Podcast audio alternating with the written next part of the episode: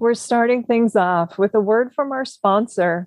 Since 1998, DVD Netflix has delivered more than 5 billion DVD and Blu ray rentals to movie lovers in every American zip code and to military bases around the world in their famous, iconic red envelopes. With an extensive library of titles from the early 1900s to today and shows from such premium networks as HBO and Showtime, DVD Netflix is a must for physical media lovers, featuring a variety of different plans starting at as little as $8.99 per month. It's a great way to experience DVDs and Blu rays with special features and commentary tracks you won't find anywhere else a member for over 20 years. So, well before I ever began working with the service as an official blogger on acting or as a DVD, Netflix, Twitter film discussion host, I think it's a terrific way to keep our vintage video store memories alive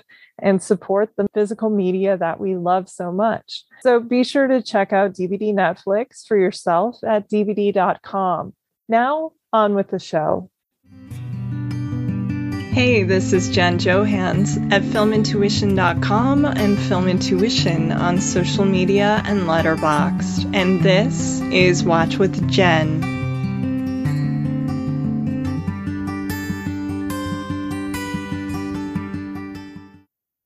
A film critic for publications such as LA Weekly, New York Magazine, Vulture, The New York Times, and formerly The Village Voice, the brilliant Bilge Ebiri is one of my favorite journalists working today. Additionally, he is a writer director who's known for the films New Guy, Purse Snatcher, and for assistant directing The Barber of Siberia. Bilge, thank you so much for being here. How has summer been treating you this year? Summer's been okay. Uh, as I was telling you earlier, I, am I'm, I'm in my house where my ACs are currently not working. Uh, so it's it's very hot and very muggy, and you're going to hear me drinking a lot of water um, during this episode. Um, and uh, and if we get far enough in the episode and the water turns lukewarm, I might have to go and get some ice. But otherwise, I'm I'm doing okay you know it's perfect because of uh, you know bodily fluids and purity of essence you know? Mm-hmm. you could have just said jen i'm like going method for this and and people would have believed you bilge yeah. Yeah if only i had if only we had some rainwater uh, right? It's not hasn't it was supposed to rain earlier today and i don't know if it did. I heard the thunder but i didn't actually see any rain Gotcha.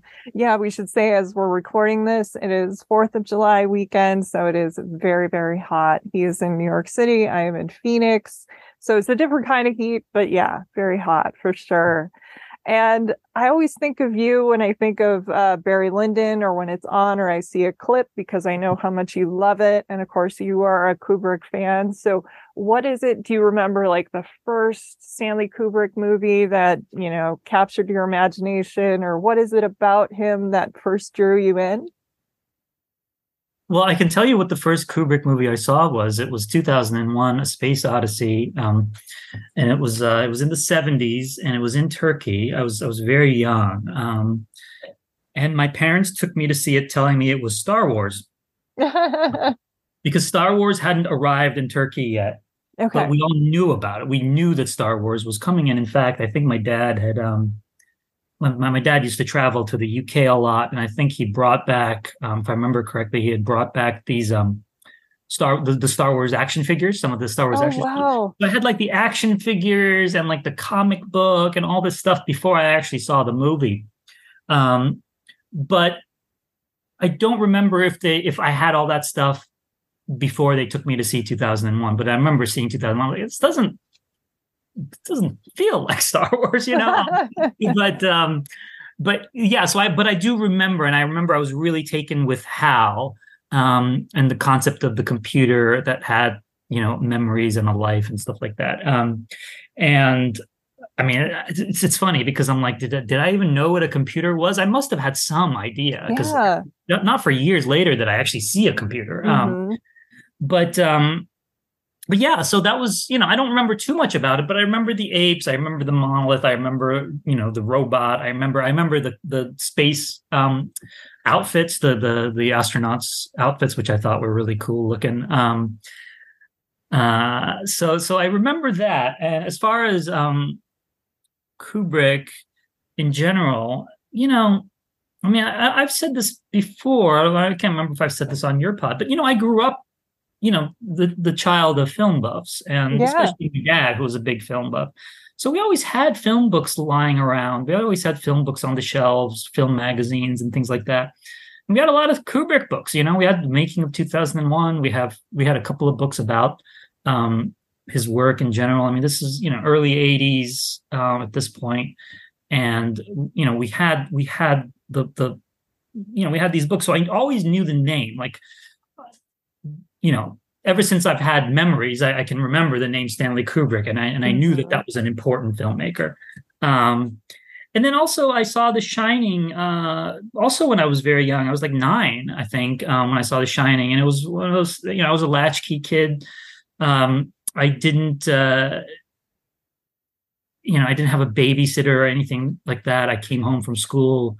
Mm-hmm. Uh, my parents worked late, so I was just home. Uh, yeah. You know, I mean, after fifth grade, sixth grade, seventh grade. I mean, it was yeah, I was I was home, you know, um, by myself. And The Shining came on, you know, one of those afternoon movies um, that we used to have back in the day, and and I watched it, and I knew it was like I knew that it was a Stanley Kubrick movie. Like I knew that image of um, Jack Nicholson. Uh, so so it was in my mind somehow. I don't know if it would have been I would have seen it on a video shelf or something like that, yeah. or maybe just in the books that we had the at home. Um, yep. But I but I but I knew that movie and I, I, saw it and I was terrified. I was absolutely terrified. It was the scariest thing I'd ever seen, and not because of the you know the jump scares or even the tension in the movie, but mm-hmm. just the idea when you're that young. Um, the idea of a of a father trying to kill his son was yes. Just, that's just that's very visceral, visceral fear. Um, mm-hmm. And um, yeah, and so I was just really, uh, really taken with that. Uh, at some point, I understood that the same person had made these movies. Um, I think I probably saw, you know, I remember I saw Full Metal Jacket in theaters when it came out. At that point, I I can't remember if I'd seen the others. I, I don't think I would have seen. Um, I wouldn't have seen Paths of Glory or uh, The Killing. Um, I, I hadn't seen Barry Lyndon. I know that because I remember when I saw Barry Lyndon. Um, so, and I probably hadn't seen A Clockwork Orange at that point. Maybe I saw it around that time, but but I remember, you know, '87. I see Full Metal Jacket in theaters. Um, uh, and you know, all these films, all these films mm-hmm. make an mm-hmm. impression. Um, but uh, but yeah, you know, I mean, with Kubrick, it's it's interesting because he doesn't have a huge filmography, you know. No. Um, so, and then I remember, I mean, I remember when I saw Spartacus, it was during the big restoration, it, it um, which was, I think, late '80s, um, early '90s. Um, I, I, was in DC when it came, so I wasn't in college yet, but um, I remember seeing it at the um, at the uh, Uptown Theater in DC, which ironically was also where 2001 had had its uh, world premiere. It was this huge, wow. huge theater that's since closed down, but I guess it's going to be coming back somehow, maybe. Um, but um, enormous, enormous screen. I mean, before I before I saw an IMAX screen, it was the biggest screen I'd ever seen, and I loved going to that theater. Uh, and when Spartacus came, it, it opened there, and it was it was wonderful to see. That's amazing. Yeah, I was trying to think while I was listening, what was the first one that I saw? And I think it actually might have been The Killing because I was a fan of classic movies and film noir. And I used to you know, go to the movie store and look at the classics. And I remember getting into crime movies, and I think The Killing, Asphalt Jungle, like all of those right after Reservoir Dogs came out, it was like, oh, we got to see what he was stealing from. So I kind of think The Killing might have been it. But Doctor Strangelove was probably the first movie that I remember seeing in my first intro to film class in college. I was 16 and our professor kept stopping it like every minute. He'd gone to hmm. AFI and boy did he like to let you know he went to AFI like every it was becoming a joke. Like how many times is he gonna say back at AFI, you know, and you almost wanted to like make a tally. And um, so he kept, I don't know, maybe 10 times in the opening credits, like, here's what it's doing. Like, it's sexual. Do you guys get that it's sexual? And it's like, yes.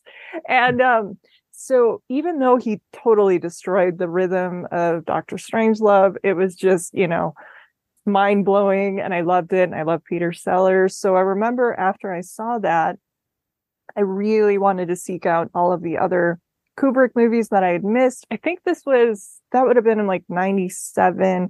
I think around Eyes Wide Shut was when they had that box set that came mm-hmm. out of uh, like I can see it on the shelf of all the movies. And one of my friends uh, had a better job, and so he owned the set and like loaned it to me. And I remember just going through all of the films. And yeah, for whatever reason, I had not seen The Shining. I think I had seen Full Metal Jacket. I grew up in a house where my dad loved war movies, mm-hmm. so I'm pretty sure like I would have seen that, but. I don't know why I didn't associate it with Kubrick until I rewatched it, probably in the late 90s. But yeah, and then of course I remember when Eyes Wide Shut came out because it had the best movie trailer ever mm-hmm. uh, with uh, Chris Isaak and Baby Did a Bad Bad Thing, and you know you had the Cruise and Kidman, and it, I, you can see that trailer in your mind. Mm-hmm. And I remember just everybody thinking, "Oh my God, it's going to be the most you know X-rated movie ever, or the most extreme," and and uh, it was really thoughtful, and of course because it's Kubrick and I think the last one that I saw that I hadn't was probably Spartacus and then a couple of his like really early stuff. Mm-hmm. Uh Paths of Glory is one of my favorites. And I'm one of those people who like whenever somebody talks about Kubrick, I'll be the first person to bring up Paths of Glory because I'm nerdy about that movie. But yeah, just a big fan. So I was excited to talk to you about these.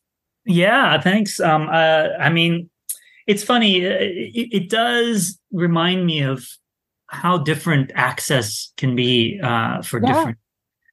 Um, you know, I, I'll use the word generations. Uh, but but but you know, because I remember, you know, seeing this these films. I mean, The Shining was available on video. Um, the Full Metal Jacket came out and was later available on video. 2001 was. Mm-hmm. Um, and Doctor Strangelove was, but like Paths of Glory and The Killing, um, yeah, or Killer's Kiss, or or yeah. and Fear, Fear and, Desire, Desire. yeah, impossible to see. I remember um, Fear and Desire. Uh, years later, this you know, years later, in the early days of the internet, um, I tracked down a copy of Fear and Desire. Uh, so I had seen Fear and Desire in college because um, the um, the guy who ran the Yale uh, Film Study Center, it was a man named Michael Kerbel, lovely guy, still around. Um, and he uh, he had a print of Fear and Desire, and this was wow. when this was when I mean Kubrick was still alive, and and you know you were not allowed to show Fear and Desire anywhere. He, he had had all copies of that movie removed. Mm-hmm. He had a 16 millimeter print of Fear and Desire. Um, just like sitting on his shelf. And, and it was funny because because uh, I asked Michael, I mean, I was like, how does this happen? And, and, and, this part of the story is tangential, but he had been, his uncle had been Kubrick's dentist. Um, and back when Kubrick, I think, still lived in the in, in New York, or right around the time of, of, of 2001. So he had moved to the UK, but I guess he still came back occasionally uh, and and either still saw the same dentist or would still had a relationship with the dentist or what. But when Michael had applied to Columbia Film School, mm-hmm. or either Columbia Film School or just Columbia, um, uh, Kubrick wrote his recommendation. Wow. um because because he had he had he had uh like lunch with kubrick uh you know his his uncle had arranged and he's i mean michael at this point is a teenager um and mm-hmm. he had just seen 2001 and he was telling Kubrick about how much he loved it and and actually Kubrick he said all throughout the lunch all he wanted to know was how was the projection? How was the sound? Was was light dimmed properly like he was just like really precise about just like those were the things he was curious about. He didn't mm-hmm. care about whether he loved it or not. But then Michael said something to said something to him like you know, when I saw, first saw Doctor Strangelove, I loved it so much. I went home and immediately wrote like a 20 page essay about it. And Kubrick was like, oh, and Michael, by the way, when he said that, he was lying. and then Kubrick was like, oh, great, send it to me.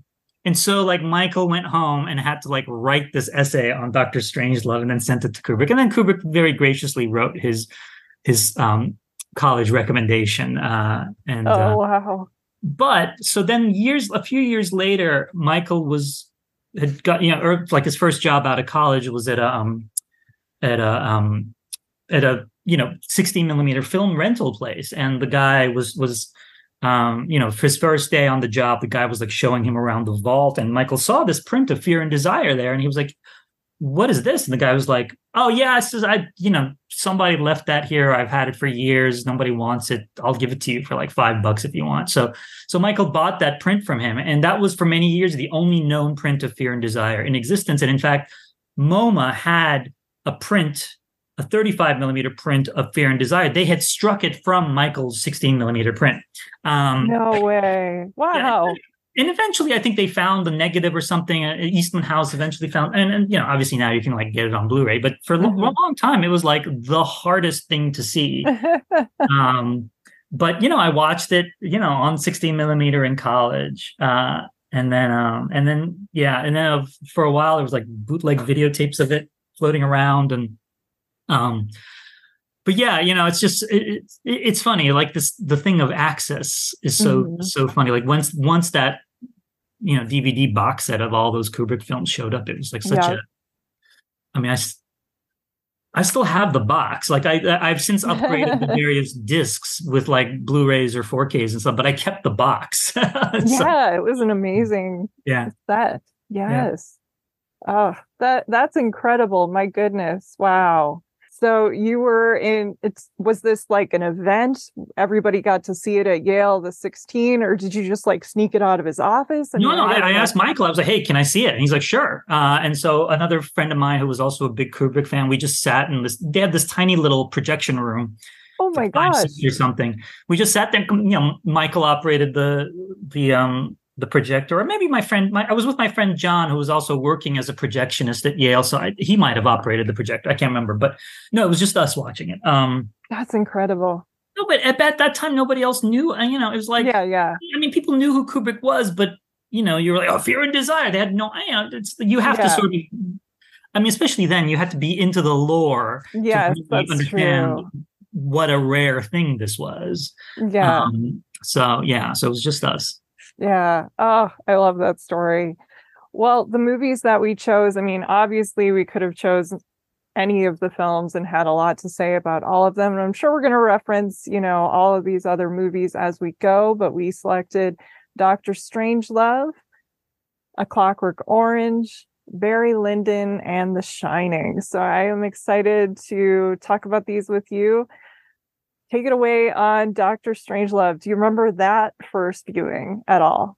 You know, I was just as we were talking, I was trying to remember when I'd seen it because I had seen it by the time I saw Fear and Desire. Uh, no, sorry, by, by, the time I'd seen Full Metal Jacket, I, I had seen Doctor Strangelove. I don't remember the first time I saw it. I mean, it would have been on video. Um, yeah. You know, sometime when I was in my early teens, because I mean, '87 Full Metal Jacket. I'm, I'm, you know, 14 years old at that point, so I would have seen it. Yeah. Um, but um, you know, I, I, still think it's I still think it's probably the funniest movie I've ever seen, and and I've I mean I've returned to it every time I come back to it. It's never not funny, and I know some mm. people say, "Oh, it's you know the, the humor is outdated." I'm like, I don't I don't know what you're talking no. about. um, yeah, I mean there are a couple of jokes that don't quite land. I don't know that sure. they ever really landed, but like whatever. Um, but I will say, you know, years later, I I, I wrote something on um, on Doctor Strangelove, and and I went back into. I mean, I did a lot of research on on the film, but also I went back into um, the novel to to Red mm-hmm. Alert, and I read the novel by Peter George, and um, and I was really struck by how much how how um how faithful the, the movie is to the novel. Um, really? That's... It's really faithful. It's the novel is not a comedy. The novel is no, dead no. Mm-hmm. Um, and and you know, I mean, everybody knows the story at this point of like Kubrick had started to adapt the novel, you know, seriously, but as he worked on it, he just realized how absurd it was. Yeah. But when you see, when you read the book, you know, a lot of the exchanges are the same. The scenes are basically the same. The intercutting is the same.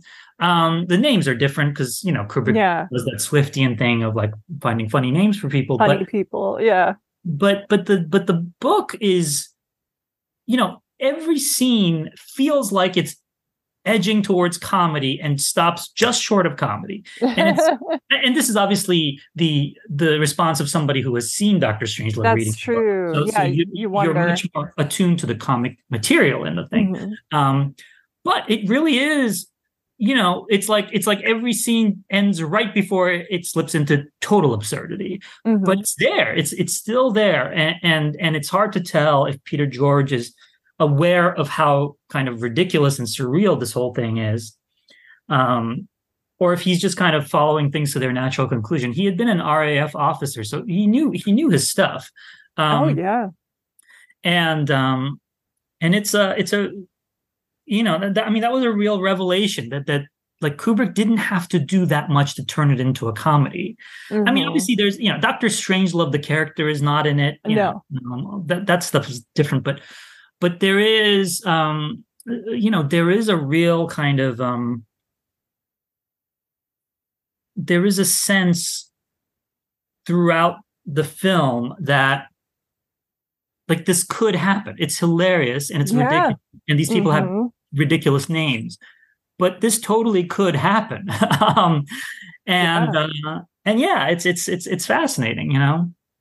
Yeah, and some of that came from history and Eisenhower and the idea of that this could happen if there was uh, an event, you know, they could put this plan R or whatever they named it uh, into effect. And also the idea, of course, with the Cuban Missile Crisis, that uh, I think it when I was doing research, it said that even uh, President John F. Kennedy thought that, you know, if people were level headed enough, they would not, but madness was probably going to be one of the things or accident or just some sort of catastrophic something that Yeah. would cause this to happen and sure enough it's madness so i think you know you have some intelligent people thinking about what could go wrong and uh, kubrick read when i was uh, watching a documentary about it over 50 books on nuclear war at the time thinking you know this could all take place i mean it is you know, as the movie opens, it has that big warning, you know, the military says this could never take place or there are safeguards and stuff like that. But it is eerie the more you read about it and the more you think about some of the stuff that went on and where the stuff came from. That, yeah, I mean, they didn't go like the fail safe route, the Lumet route. I didn't realize that Kubrick had sued to try to like push that film from getting made or released around the same time to kind of preserve uh, the box office of this movie, even though this was a comedy and that was obviously the dramatic role um, with Henry Fonda and some of those uh, heavyweights in that film. Um, what I was going to say is, I saw Doctor Strangelove after I'd already seen um, the Pink Panther movies.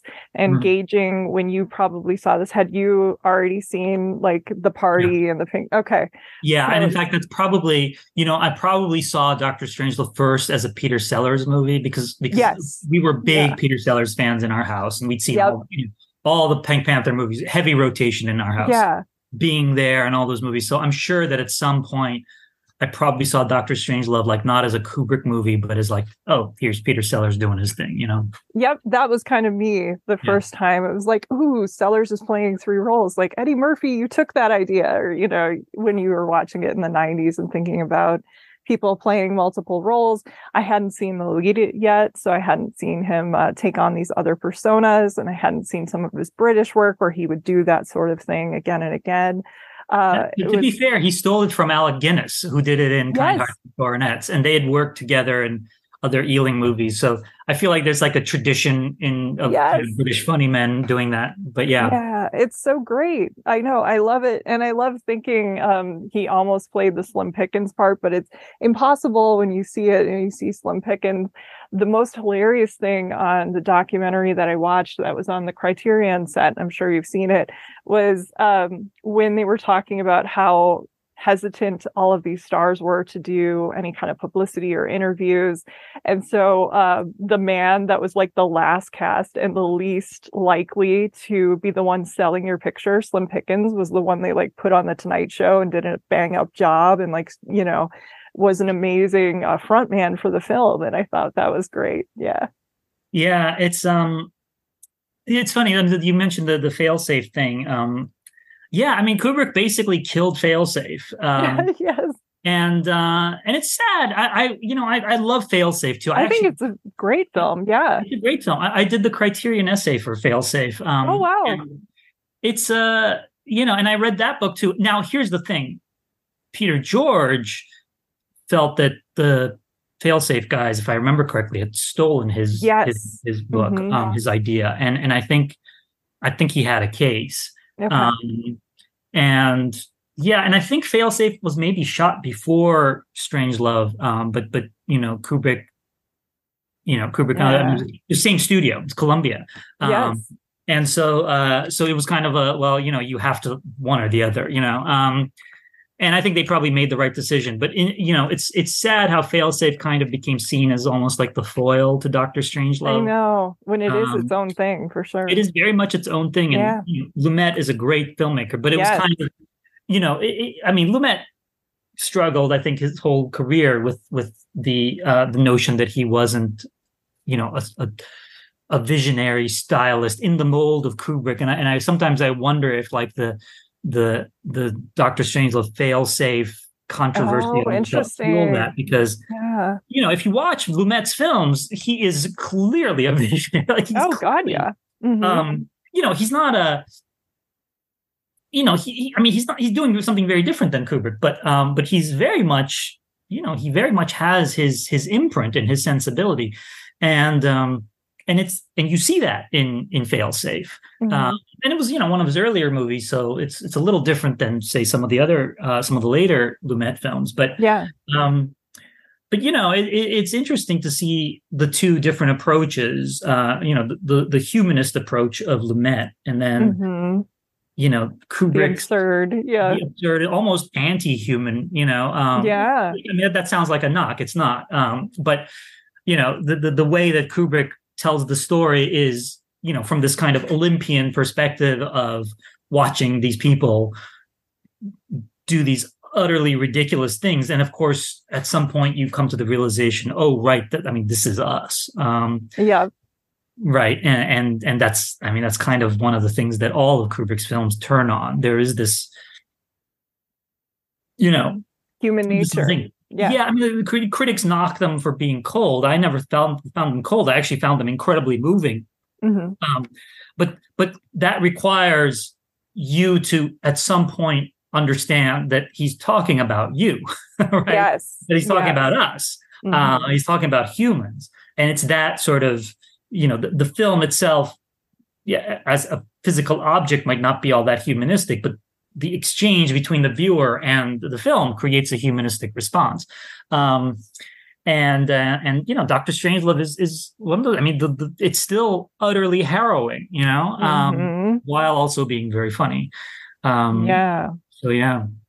Yeah, and I mean the performances are amazing. Uh, I was just uh, on Twitter talking about the George C. Scott of it all. I think George C. Scott, you know, this is so different from what you think of when you think of also Sterling Hayden, but uh, George C. Scott is so over the top. And when I was watching, uh, you know, he talks about how um, James Earl Jones was recounting this and other people that basically Kubrick was telling him uh, these takes were a warm up, being over the top, like let's just do one over the top or extreme, and mm-hmm. then he would play all the other ones uh, more of an even keel, and those were the ones he would print would be the the extreme ones. I love it. I mean, there's a scene where he he trips and he keeps going, he hits the ground, and he gets in. He's yeah he is just amazing in this movie.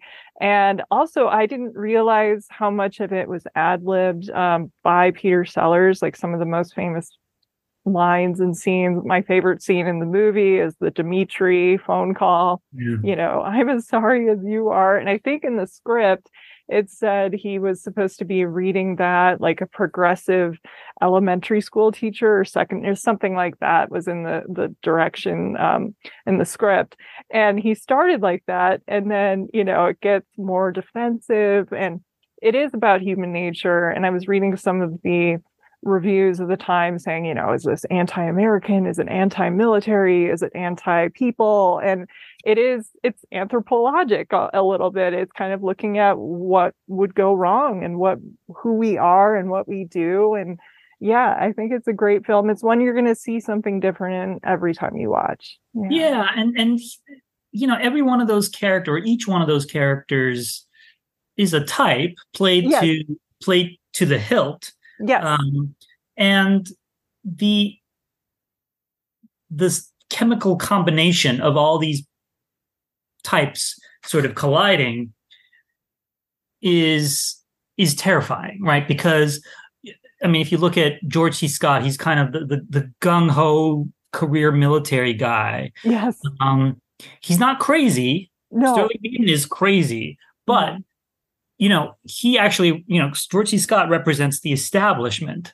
And what's scary about him is, you know, the establishment to them, yeah, Ripper Ripper might be might be nuts, but like, hey, you know, like maybe we needed a maybe we needed a crazy guy to yeah kick us off our get us off our feet. You know, yes. like there's that sort With the of like, yes. Yeah, I mean, like he admires Ripper. Like mm-hmm. there's a mm-hmm. certain kind of admiration for Ripper, mm-hmm. um, and and I, I, think this is very much a kind of um, you know post-war ethos of sort of these like you know the fetishization of these sort of unhinged general military types. Yeah. You know, some of whom had you know emerged as heroes during the war.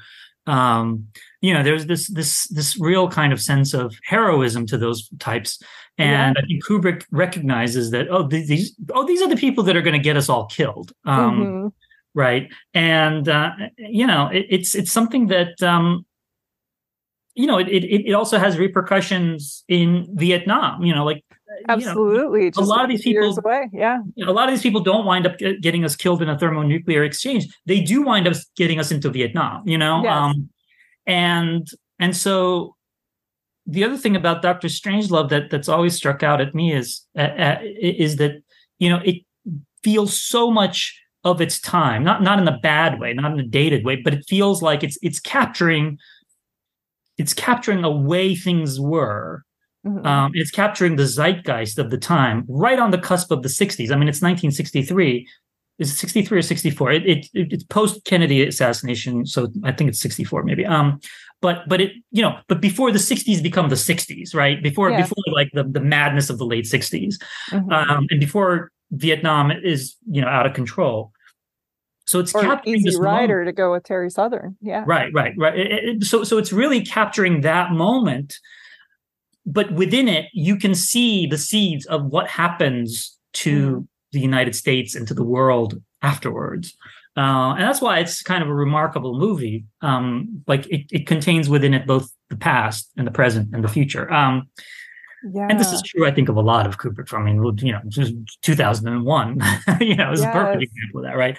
Um, and uh, and yeah, you know, it's um, but like because you know we talked about George C. Scott and Sterling Hayden, um, but you know, Peter Sellers is Merkin Muffley, President Merkin Muffley, is such a great caricature of a totally ineffectual liberal progressive type. I mean, yes. And he, he looks like Adlai Stevenson, I you know. know. Yeah, and I guess in Stevenson's book he denied it. Like I wasn't well known enough, but it but it is definitely he ran for president twice to you know yes, yeah. twice in a row, you know. So everybody knew who he was. Um, yes, exactly. I I also love that you know it's these insular worlds this claustrophobic these these rooms that are kind of small that you can't penetrate that's something with kubrick the secrecy of what goes on in these little rooms mm-hmm. um, or these secret societies which you're going to see in like um, eyes wide shut or on these spaceships or in these uh, so you know you have the war room one of my favorite characters and she's in it um,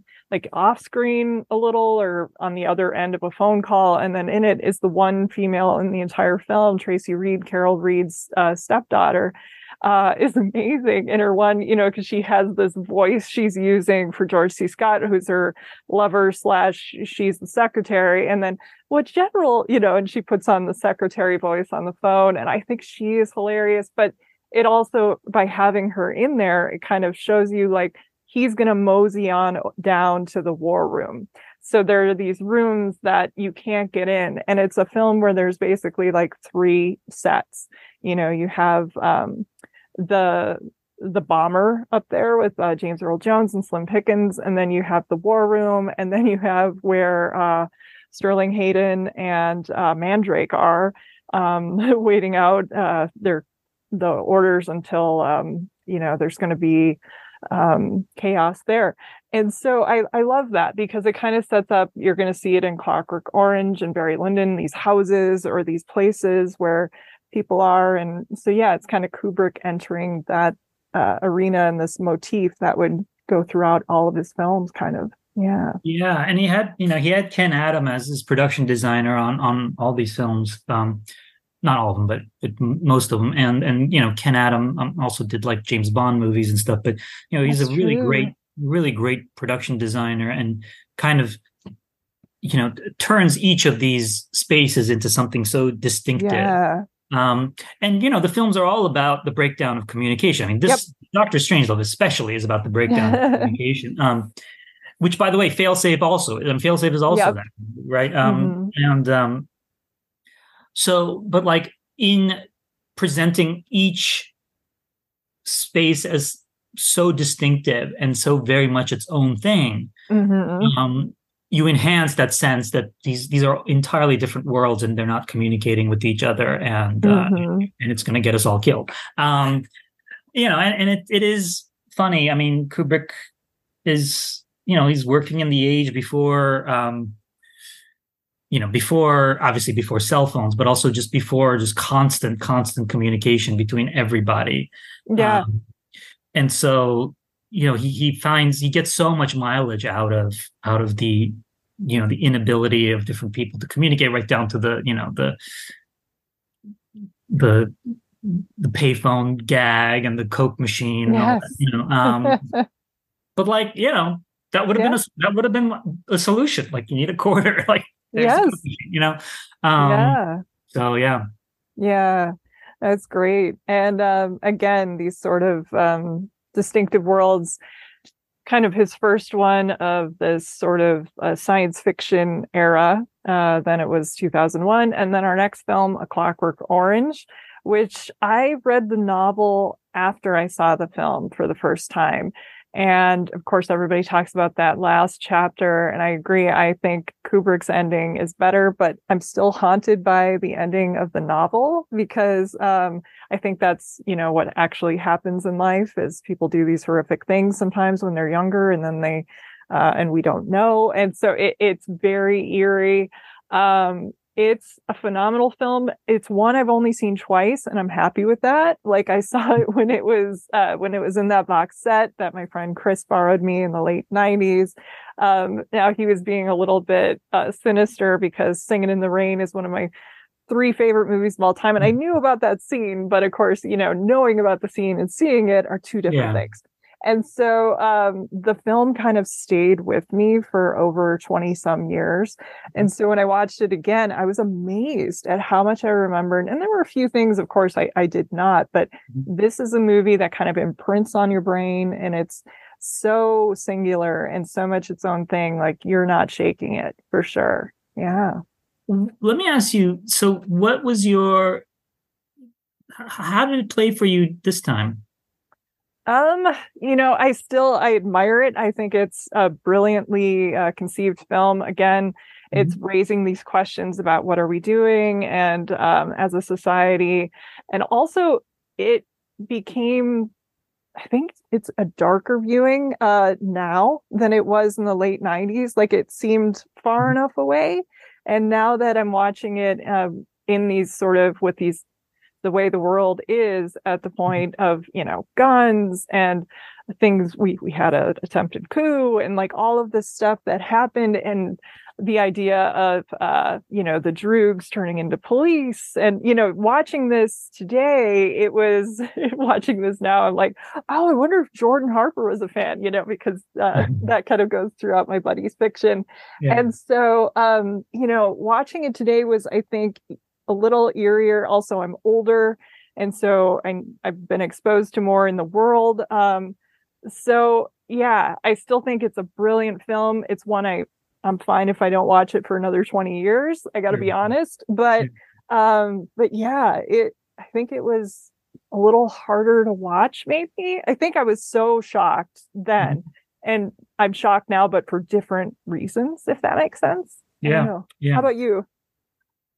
You know, I mean, I, I, I do love it. It's it's one of those Kubrick films I I come back to less nowadays than I mm-hmm. used to. I mean, I used to watch Clockwork Orange all the time, and it was you know it was also a film that would show up on like like midnight screenings and stuff, and I would go yeah, see. It. Yeah.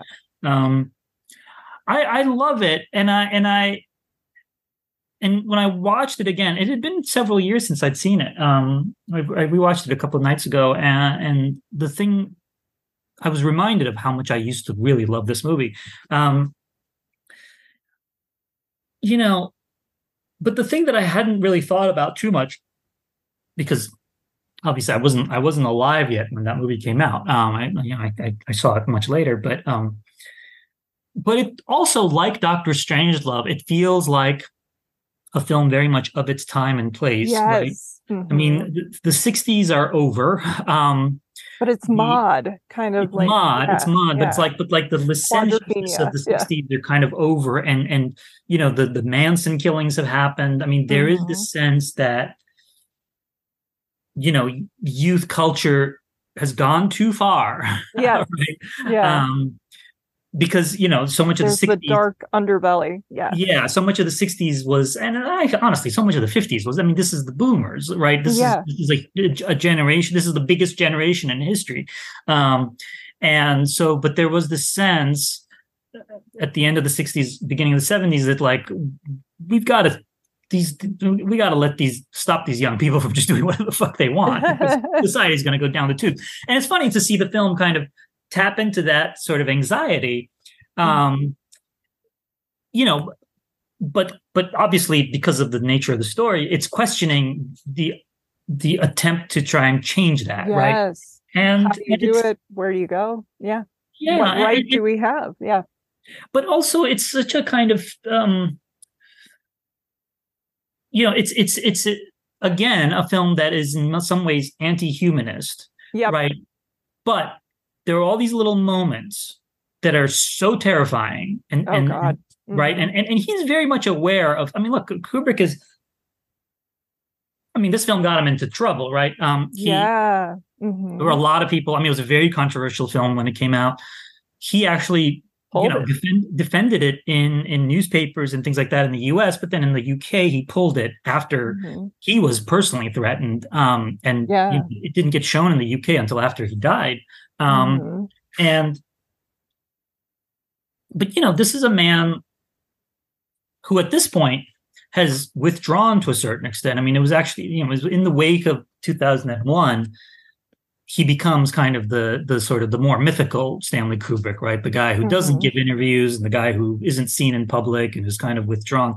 Some of that is because 2001 is so huge and he just gets so much attention that he's a little worried. Um, but also mm-hmm. he's he was very publicity shy. I mean, he had oh, stories yeah. about how you know he would just like uh, you know before the press conference for Doctor Strangelove, you know he was just like vomiting his brains out. And, you know, he's, yeah. he, he had like real sort of stage fright in that sense. Um, but um, but you know this is a man with a lot of anxiety uh, and a lot of fear. He's got three daughters. You know mm-hmm. he's, he's he's worried. Um, so the horrible things being shown in Doctor uh, in A Clockwork Orange, while they're being played for laughs at various points, it's so clear that the person making the movie is horrified by this. Oh yeah, yeah. And, and and that's that's what I find so moving about the film is that is that like, and this is I mean again this is kind of true of all Kubrick movies, or especially I think especially the ones we're going to be talking about today. But like the object the film itself is not necessarily the whole story mm-hmm. right he's creating something but he's aware that your relationship to it is going to be the thing that determines whether it moves you yes um, mm-hmm. um, so the the object itself is repellent in certain ways. I mean, it's repellent, but it's also beautifully shot. The music is amazing. It's it's gorgeous. Yeah. You know, it's funny. I mean, it's like you you laugh despite yourself. Um, and I mean, just the way it moves, it, it it's still. I mean, I don't know. It does not. It is not a movie that anyone I think can call boring in any way, any any no. sense. Right. Mm-hmm. Um, but you know, it's like the film, like the outrage is there, but it's but it's latent. It's not. It's not obvious. It's not evident. It's not explicit.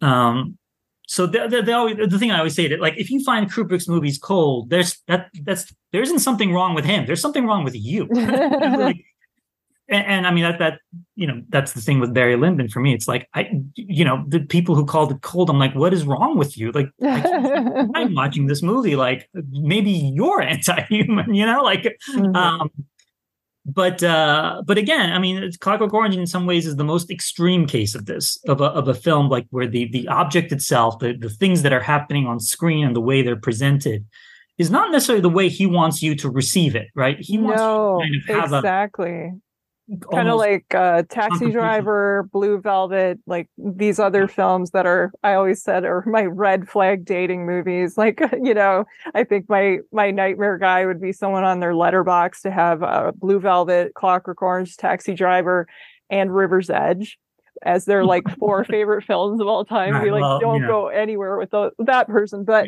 it just mm-hmm. it depends how they see these films. Sure, sure. Are they assuming like Travis Bickle is the hero? And so by showing it, we are in Alex's world, and so we're seeing things the way that you know, like in Barry Lyndon, we're getting a narrator showing us things sometimes or telling us things before we see them, or he's commenting on the situation, but we are very much in the first person perspective of um, Alex, mm-hmm. essentially. Mm-hmm. Uh, watching it this time and then doing a little reading, I wanted to rewatch and I didn't get a chance to, but Lindsay Anderson's If. Mm-hmm. again because I was reading that um, Malcolm McDowell had like no idea how to play this part. And, you know, Kubrick wasn't really giving him a lot of information because I think he worked with actors extraordinarily well, but he didn't, he respected actors. And I don't think he wanted to tell them exactly how to do their job because he mm-hmm. knew that it was, it was different. Um, and it was something he couldn't do and that they were bringing to the role. Like if he chose them, there was a reason for it. And he said, um, Malcolm McDowell, that the person who unlocked something for him was Lindsay Anderson, saying a shot in the movie If, where he like laughs at a, a weird time, or there was an expression he gives toward the camera. He said, that's, that's Alex. And um, that's what he did. He said, play that. And he played it through the whole movie. And so it made me think, ah, I should watch these two together. But um, but yeah, I think uh, it's an extraordinary performance. Um, I am somebody I grew up playing the piano since I was very little, so like Beethoven was my favorite composer. So you had. "Singing in the Rain," you have Beethoven. And it was like, wow. when I saw this movie, it was like, are you attacking all of my favorite things? But that was again kind of the point and why he's doing it. Um, and yeah, it is a gorgeous film. I mean, you see homage to this movie everywhere. Like, um, I just revisited Phantom Thread recently, and you know them barreling down the streets and this narrow, uh, the, the speed. It, you just see it, and you're like, oh, he took that right from there. And watching all of these movies, and then you think how many people took things from Kubrick or um, are paying homage and yeah it's it's definitely a film that everybody should see but it's one that yeah, you want them to talk about. I think it's important to read the book. I was wondering uh, your thoughts on the book.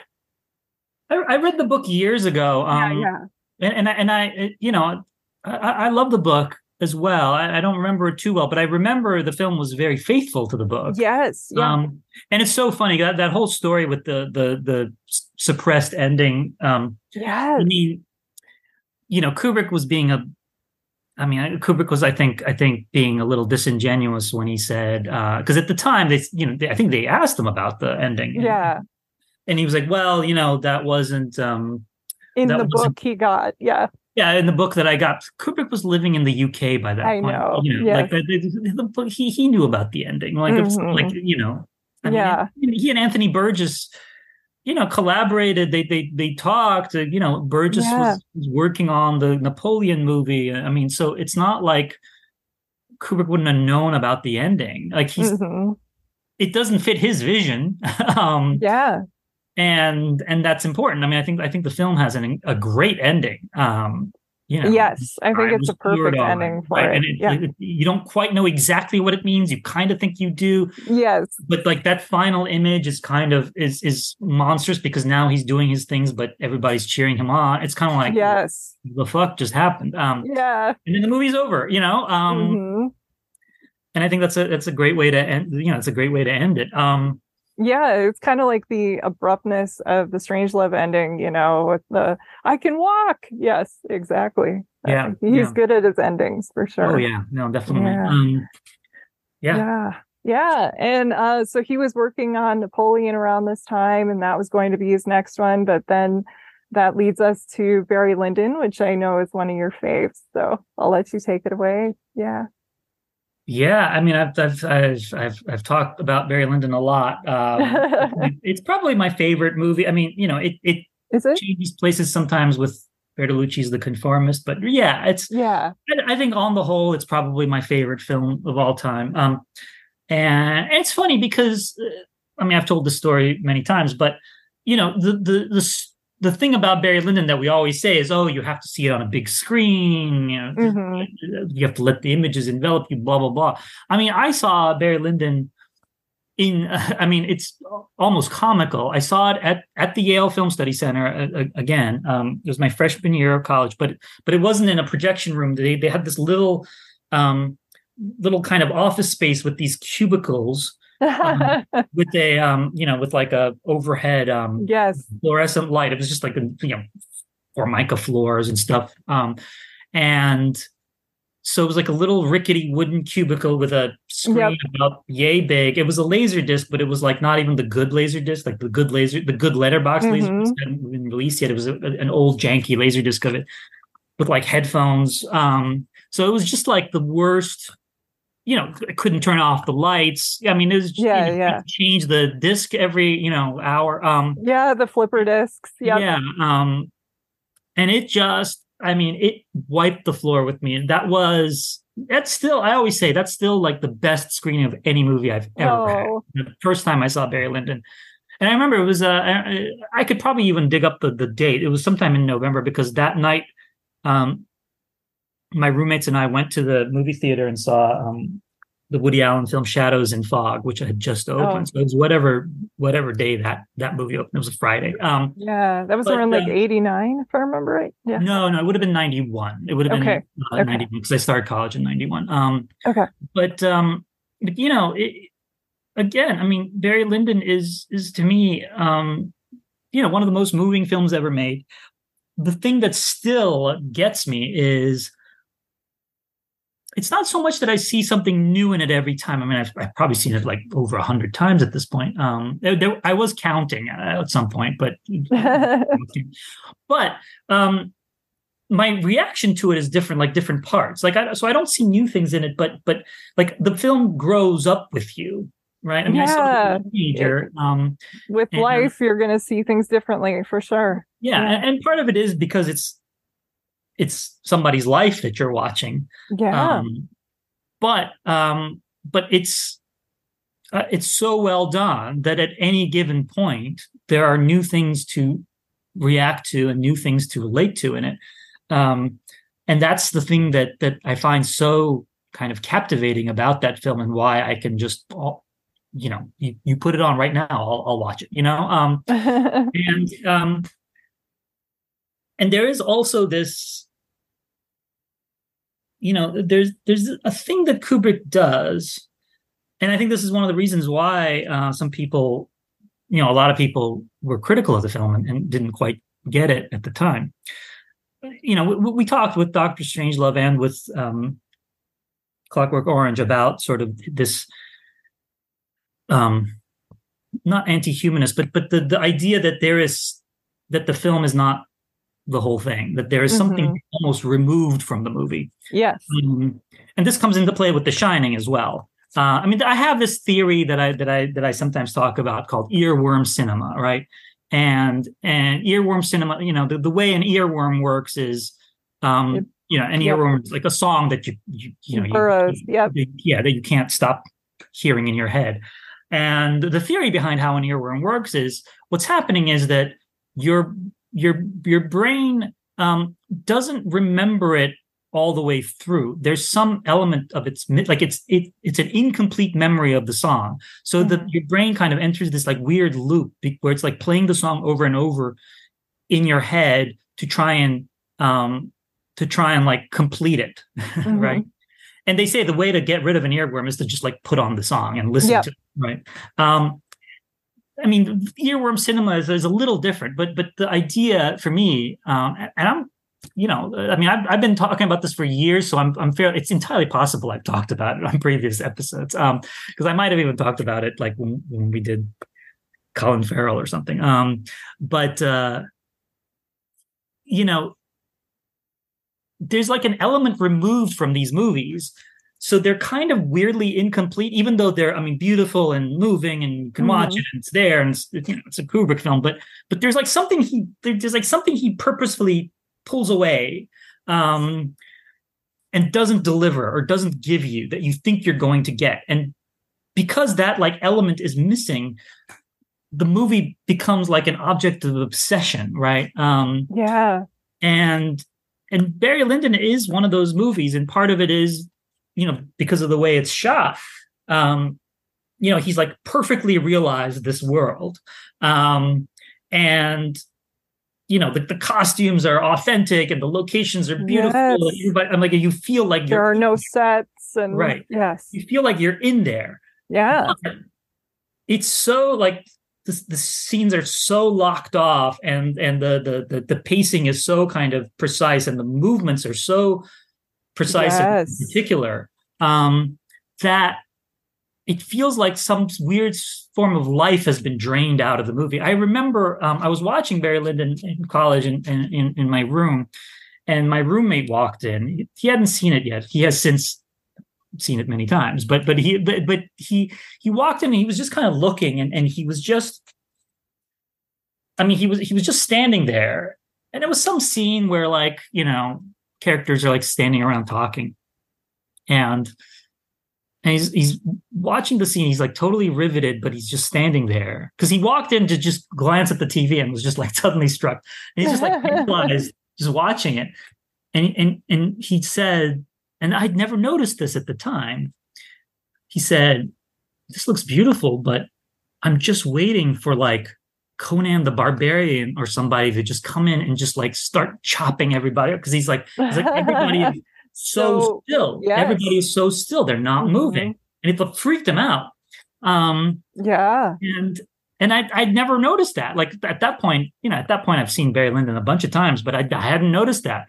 And I Yes. realized some of that is, you know, part of it is I think because of the lenses he's using. Uh, you know, for for for Barry Lyndon, Yeah. To get the to light right. they have to Mhm. modify these NASA lenses to be able to shoot in sort of these low Candlelight. situations. Mhm. Um, but what's happening is the um, the the depth of field is so narrow that like if somebody moves, they're gonna, they're gonna like they're gonna like go out of focus, right? Um, yes. Yeah. so- the actress talked about that. She's like, you can't even move a quarter of an inch. Yeah. Right. Yeah. It's it's part of the design of the movie, Yeah. and and Hogarth paintings. Yes. right, and, and, and creates this this uncanny feeling that you're like looking into the past through Mhm. through a kind of you know through some kind of lens but like the lens only lets you see this one element and you can't see any of it any of the rest of it but because of Mhm. that like that element is you know I mean, he obviously look. Kubrick could have shot a perfectly normal period piece if he Oh, wanted. yeah. He had, he was he not interested money in in the that. world, No. And it would have been not that hard for him to just No. shoot a period piece. Um, but he chose to shoot it this way, and he and he chose to sh- you know present everything this way, um, and it becomes mesmerizing as a result. Um, and because you know these people are like removed, like we're watching them, but they're removed. They're- It's like it's like we're not watching them. It's not like we're in the room with them. It's not like it's not like it's happening in front of us. The movie is not a present tense movie. It really does feel like we're watching something that happened 200 years ago or and, their memory of it yeah, yeah. right mm-hmm. i mean so so it's this kind of that remove is heartbreaking because we can't we can we can relate to them i mean there's you yeah. know there are things about them that, that are very relatable and very human but like because they're so distant from us it makes it that much more powerful and and, and there is this you know it's, it's funny because I mean, we didn't talk about 2001 that much but like 2001 is a movie where I mean, it's called the Space Odyssey, right? Um, but it's it's the thing that 2001 plays with is time, mm-hmm. right? because because you have these long um, shots of you know space and these long shots of like um, you know, spaceships docking or people yeah. getting in the spaceship or people jogging in the spaceship but but they go on these shots go on and on and on yes mm-hmm. what makes the film immersive is the length of those shots like the thing that yep. is like it, it tries to create a sense of what space will be like through the um through the uh the modification of time yep and and barry lyndon does the opposite it tries to give you a sense of what time is like through the modification of space, right? Because we're watching these people, they're not moving. And then the, the slow zooms, right? Yes. Um, the slow zooms are, I mean, he's not he's not using tracking shots, he's using zooms. So it's like this, you know, you'll you'll focus on a detail and the, the film slowly zooms back to reveal sort of the context, but it's like it every scene becomes more and more distant as a result of it. So you're kind of yeah. aware of the passage of time. And and the other thing I, you know I noticed is that like the most distant shot in the film is also the oldest shot in the film. It's that first shot of Barry's father in the distance. Yes. Um, right you're trying that, to figure out yeah exactly and that's the most distant memory in the film that's the sort of that's the thing that happened before everything else in the movie has happened right and so as a result it's the most temporally distant and the most spatially distant um and it's like yes. this thing that happens throughout the film it's like by playing with the distance it creates this sense of time um and yeah. and i just find that I, I find that incredible. I find that so moving. Um, it's so fascinating. And I think listening to you, it also just illustrates how even though he's making a film in a completely different um, time and space, all of these films are kind of informing the next one. Like he wouldn't have done it this way without doing that in 2001 with the longer takes. And the longer takes actually were in Doctor Strangelove, you know, needing uh, to let Peter Sellers just riff for like mm-hmm. 10 minutes and having to change out the film. And, you know, like all of these movies. And then, of course, Clockwork Orange was right before this. And that's a film, as we were talking about, which is from perspective or the way the story is told and what we're being presented is his point of view but like we shouldn't be the thing we're being presented isn't actually the thing the way we should see it. And this is something that he does with Barry Lyndon and it also then leads into The Shining because um, Barry Lyndon has like chapter, um, you know, prologues, and you know there are text uh, things that fill the screen, and we have a narrator, and we have uh, we're trying to catch up with information and listening to you describe the way some of these are shot. It also seems sometimes like we enter scenes in the middle. Or as a person walks into a room and you know something happened before you were in the room, but you don't know what it is. And if you ask the person on the left, they're going to tell you it was one thing and the person on the right will tell you it differently. And so this um, sort of disoriented, uh, it's a memory, but you know, the narrator has it one way and what are we actually seeing?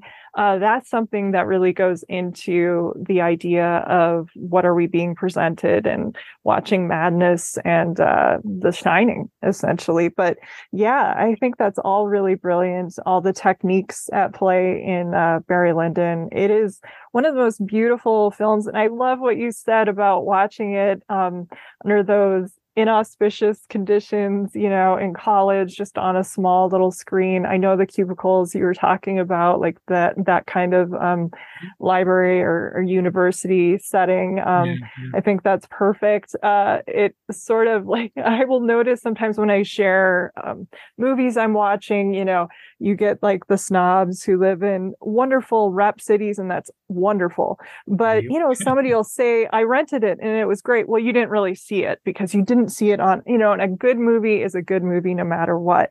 Um, but watching these, I was extremely glad I was in the situation I was in now because uh, during the pandemic, I needed to upgrade my television. Um, and so I wanted to go 4K. And I was thinking of, because I watched so many foreign films, like, oh, I'll just get 60 inches, it's fine. And there was a massive sale. 60 was out, then 65 was out. And I'm, I'm measuring and I'm like, you know, technically I could do 75. So I guess the sale is so good, I'll just do it. And so I got it. And at first, when that thing came, it was like, the, like, what did I do? This thing is too huge here. Um, and now it's like when you watch a Kubrick movie, you're like, thank goodness I have the sound and the screen because uh, it's the perfect way to watch these. Yeah. Yeah, I mean, it's you know, it's still. I mean, the best way to see these is oh, still in the theater know, for sure. In the theater, or I mean, yeah. it's a, it's a different thing. But look, I'm I'm I, you know, there's no bigger proponent than me for the theatrical experience. Oh God, like, yeah.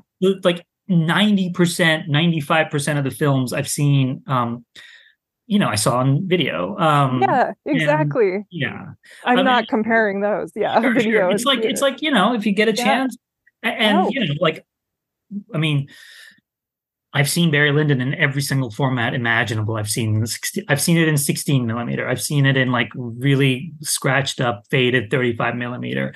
I've seen it in a, uh, you know, like a gorgeous DCP. I've seen mm-hmm. it in, mm-hmm. you know, middling 35. Uh, I've seen, you know, the Yale Film Archive has this beautiful print of it they have this deal where when studios do 4K restorations of, of films, they get to strike a 35 millimeter print of, of those films. Oh wow. The the the the the the, the, caveat being that those prints can't screen anywhere outside of Yale. so okay.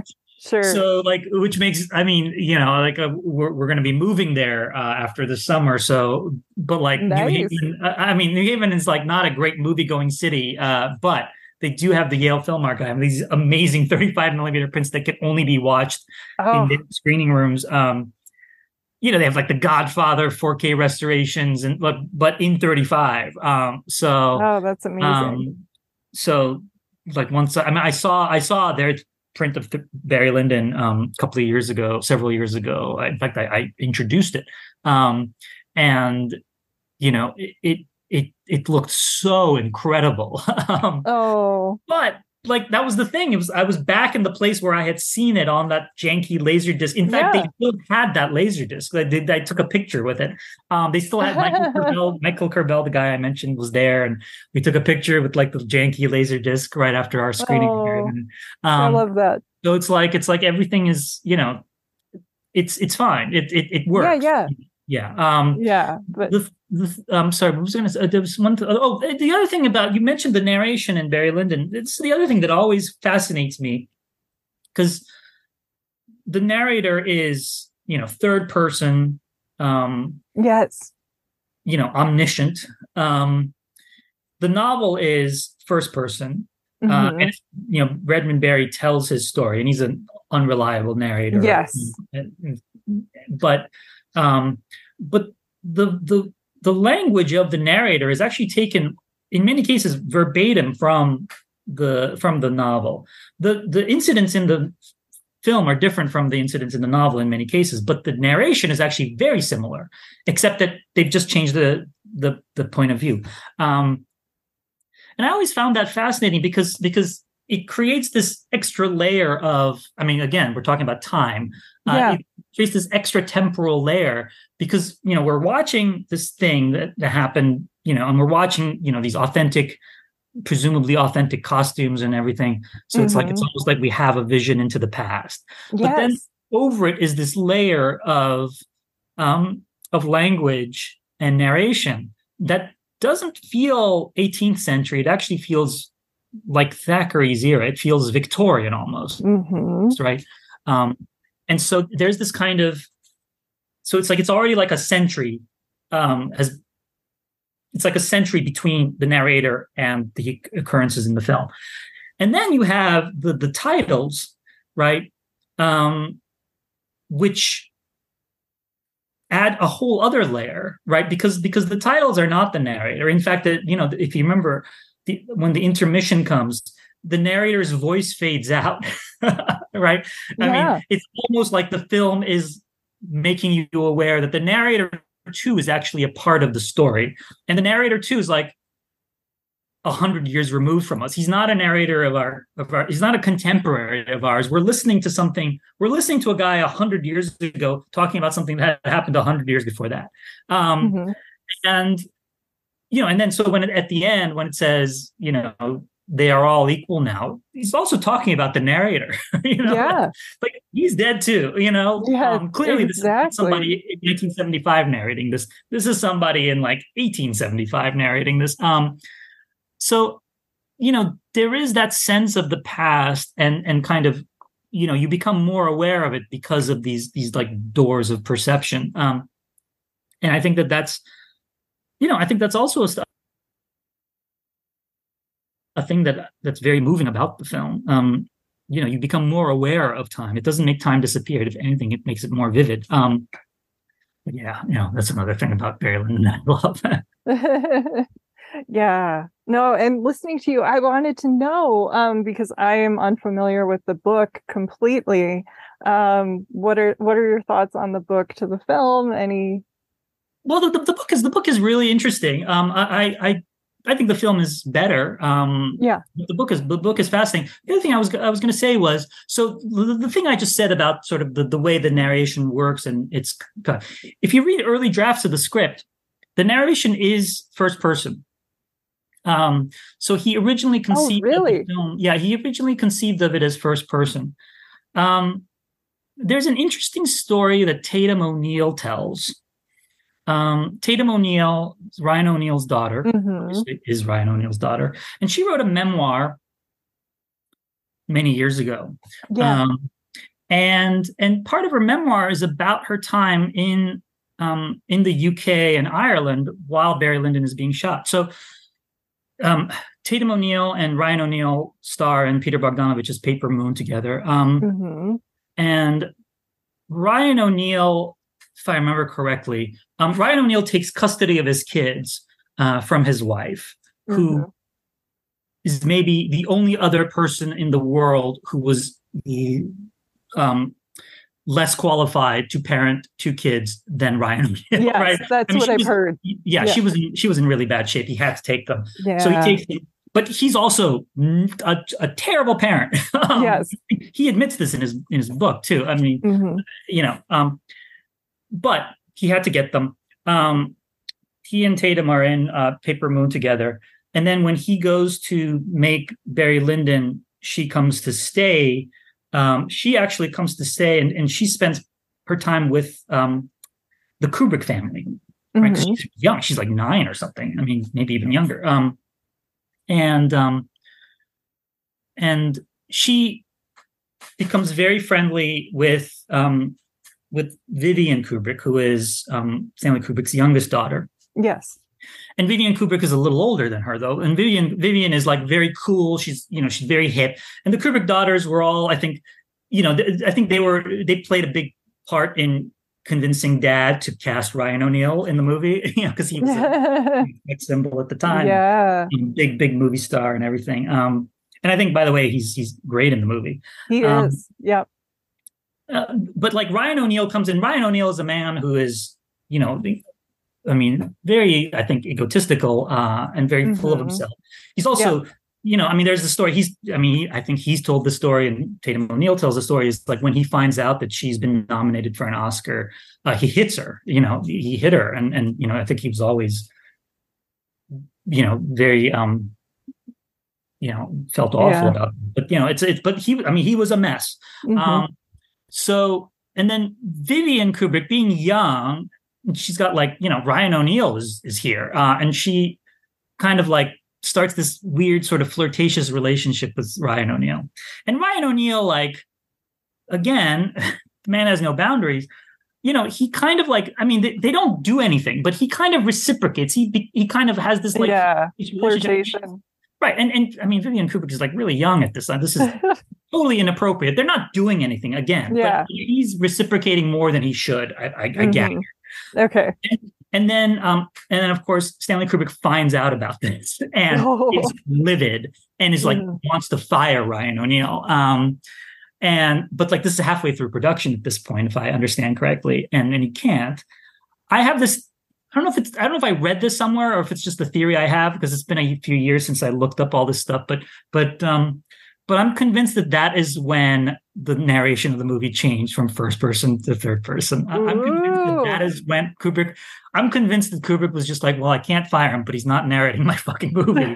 you know? But then, like that tiny little decision. I mean, that's you know, it's not tiny, but like that changes everything. Ridiculous yeah. event prompts this mm-hmm. change that then completely changes the context of the film. Yeah. Um, which I think is a great example of like how absolutely just fly by the seat of your pants filmmaking winds up yep. being, even for somebody like Kubrick. Yeah. yeah. Oh, that's the most amazing story. My goodness. Wow. Yeah. Yeah. So, yeah. Okay. What we're saying is, I mean, he introduced the movie at Yale, but you know, if you show Barry Lyndon fly out Bilge and he'll tell all of these stories. Yes. Yes. That's amazing. Well, taking it from uh, narration and writing and stuff changing from the book to the the film, we should probably go to The Shining, which you know Stephen King doesn't love, but oh my goodness, one of my favorites. I, I love The Shining. So I talked about it with Sean Burns when we did our episode on Jack Nicholson, but we went more from an acting perspective. So talk to me about this one. You saw it when you were little as a latchkey kid. And, uh, you know, I'm very impressed too, because this is a film that requires, especially a, a kid, um, maybe one who had been exposed to contemporary movies moving a little bit faster.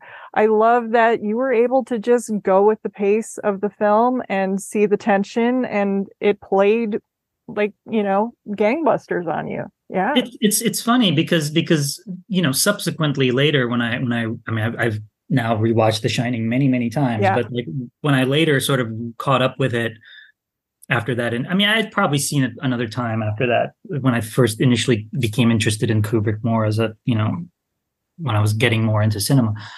But but it really I was really surprised. I was like, wow, this is this is like very deliberately paced. I, you know, yeah. How the hell did I how the hell did I stay engaged? Um, yeah, it establishes a lot in that yeah, first yeah. chunk. And and um, you know, it's it's it's funny. I mean, that's a film that, I mean, Barry Lyndon had um, a contentious reception. You know, yes. a lot of people didn't like it. I think it it didn't. It kind of flopped financially. Mm-hmm. Um, but it was still nominated for a bunch of Oscars, including Best Picture, Best Director. I mean, there were, you know, it did win some critics awards. It won a bunch of technical awards. So it's not, you know, it, it while a lot of people were like, yeah, that's, that's the one Kubrick film that doesn't quite work you know they were wrong obviously but it still sort of had you know a sort of respectable response um although kubrick himself i think despite the fact that he he defended barry lyndon um, I mean, Leon Vitali told me that that Kubrick was really wounded by the response to that film, oh. uh, and, and, oh. that and that it was only years later, sometime in the '90s, um, when um, you know, Channel 4 or the BBC or somebody had like a Kubrick season. It's so funny. Like the idea of Stanley Kubrick watching his movies on like TV with, yes. like um, with like the commercials and stuff. I mean, yeah. who does that? Um, but but yeah. Um, but he must have, you know, eh, but but Leon Vitali said that that he and Kubrick watched it, uh, and and afterwards Kubrick was like, "Huh, that's you know, it's actually pretty good." You know, like he he himself, like it took him that to that long to sort of accept that no, actually Barry Lyndon kind of rules. Um, yeah, you might Shining, be too close to it, and yeah. you know it's on such a different stage internationally. Yeah, and also filmmakers. I find that filmmakers, you know, they do like uh, stuff like box office and critical reception and stuff that does have an effect on them like they they live with that stuff um yeah to this, why to this day sorcerer my god yeah yeah or or like uh you know tarantino still thinking that Jackie Brown is somehow a failure, which is like, no, dude, it's a masterpiece. Like yeah. one day you'll understand, you know? Yes. Um, or Billy Wilder, you know, Billy Wilder, if you read the inter- interviews with Billy Wilder, like the films of his that didn't make money were the films of his that he was like thought were yeah, were, were flop. Mm-hmm. And it's like, no, actually, they're good, you know?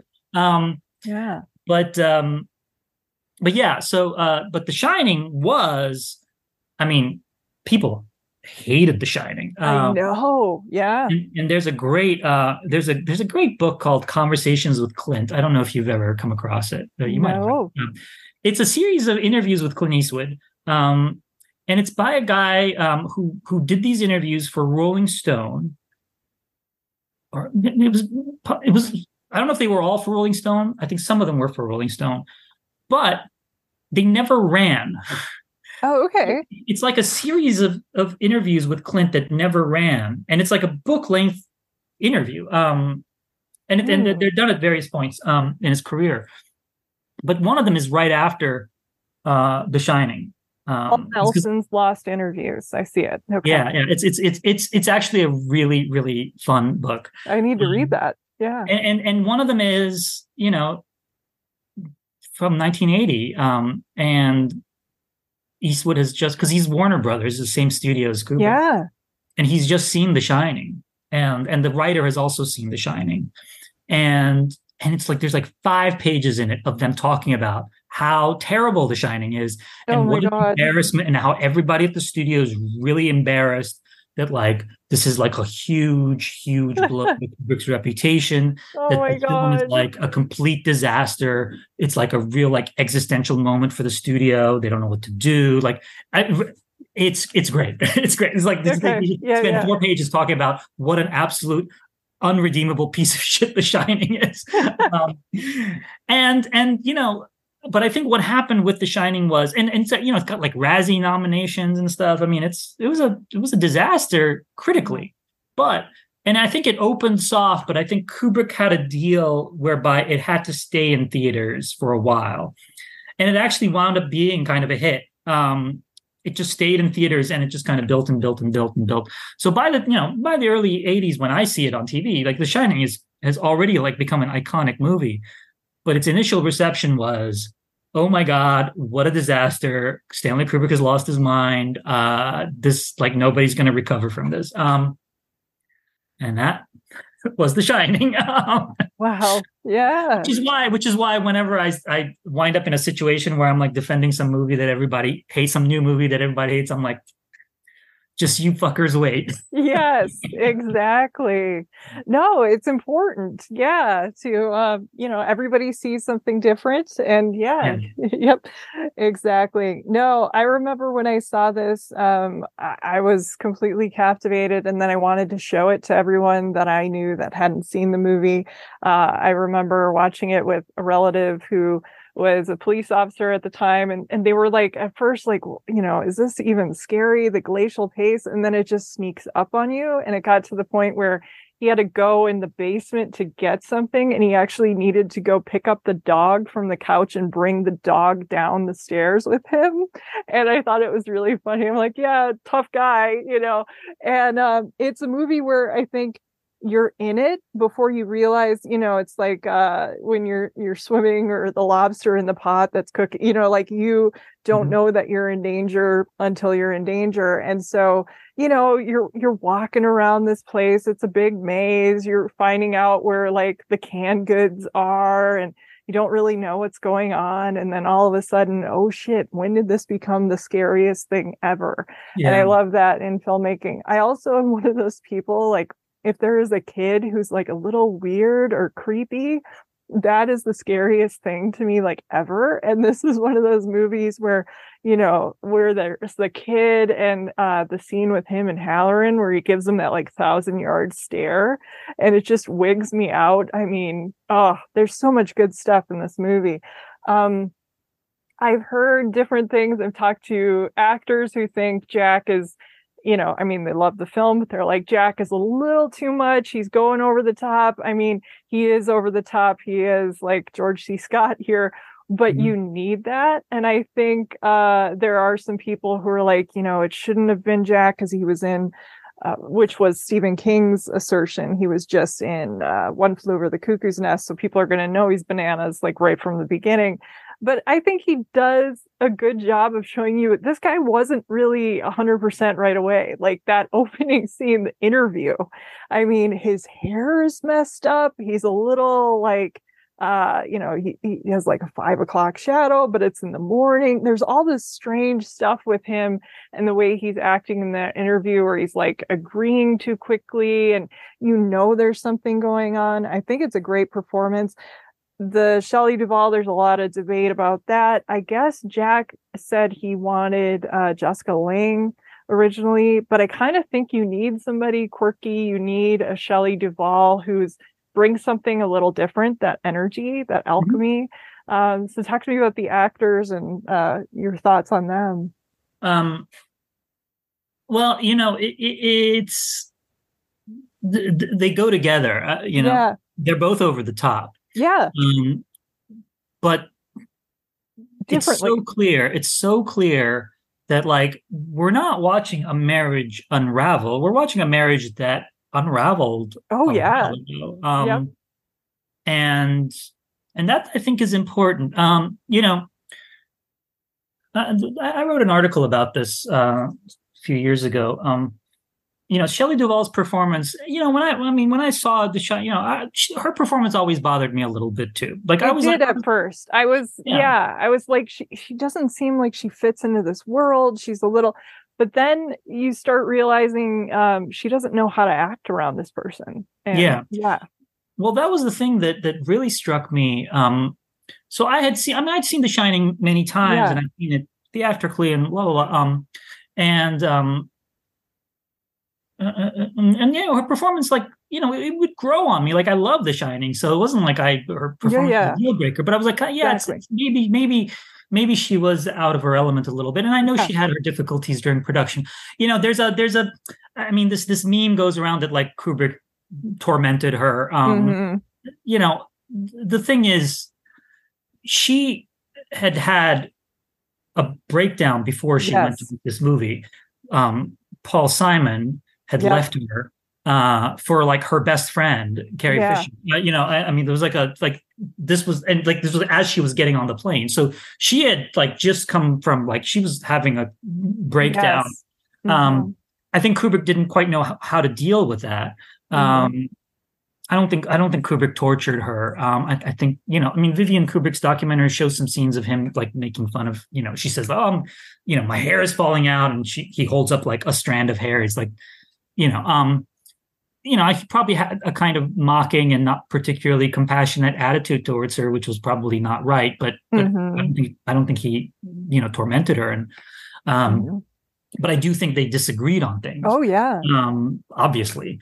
Um, but so uh, in 2019, I went to the Cannes Film Festival, and at, at Cannes they screened a new restoration of The Shining. Mm-hmm. Um, and it was in like the the you know it was in the um, the Debussy Theater, which is this one of the one of the two huge theaters at Cannes.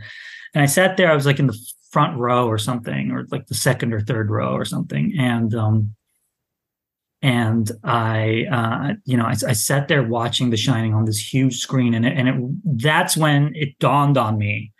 I wrote an article about this at the time, but it was like that's when it dawned on me um, that this is actually a great performance by Shelley Duvall because because mm-hmm. what I what I realized was happening was this is a this is a woman that is completely traumatized. Oh yeah. Um mm-hmm.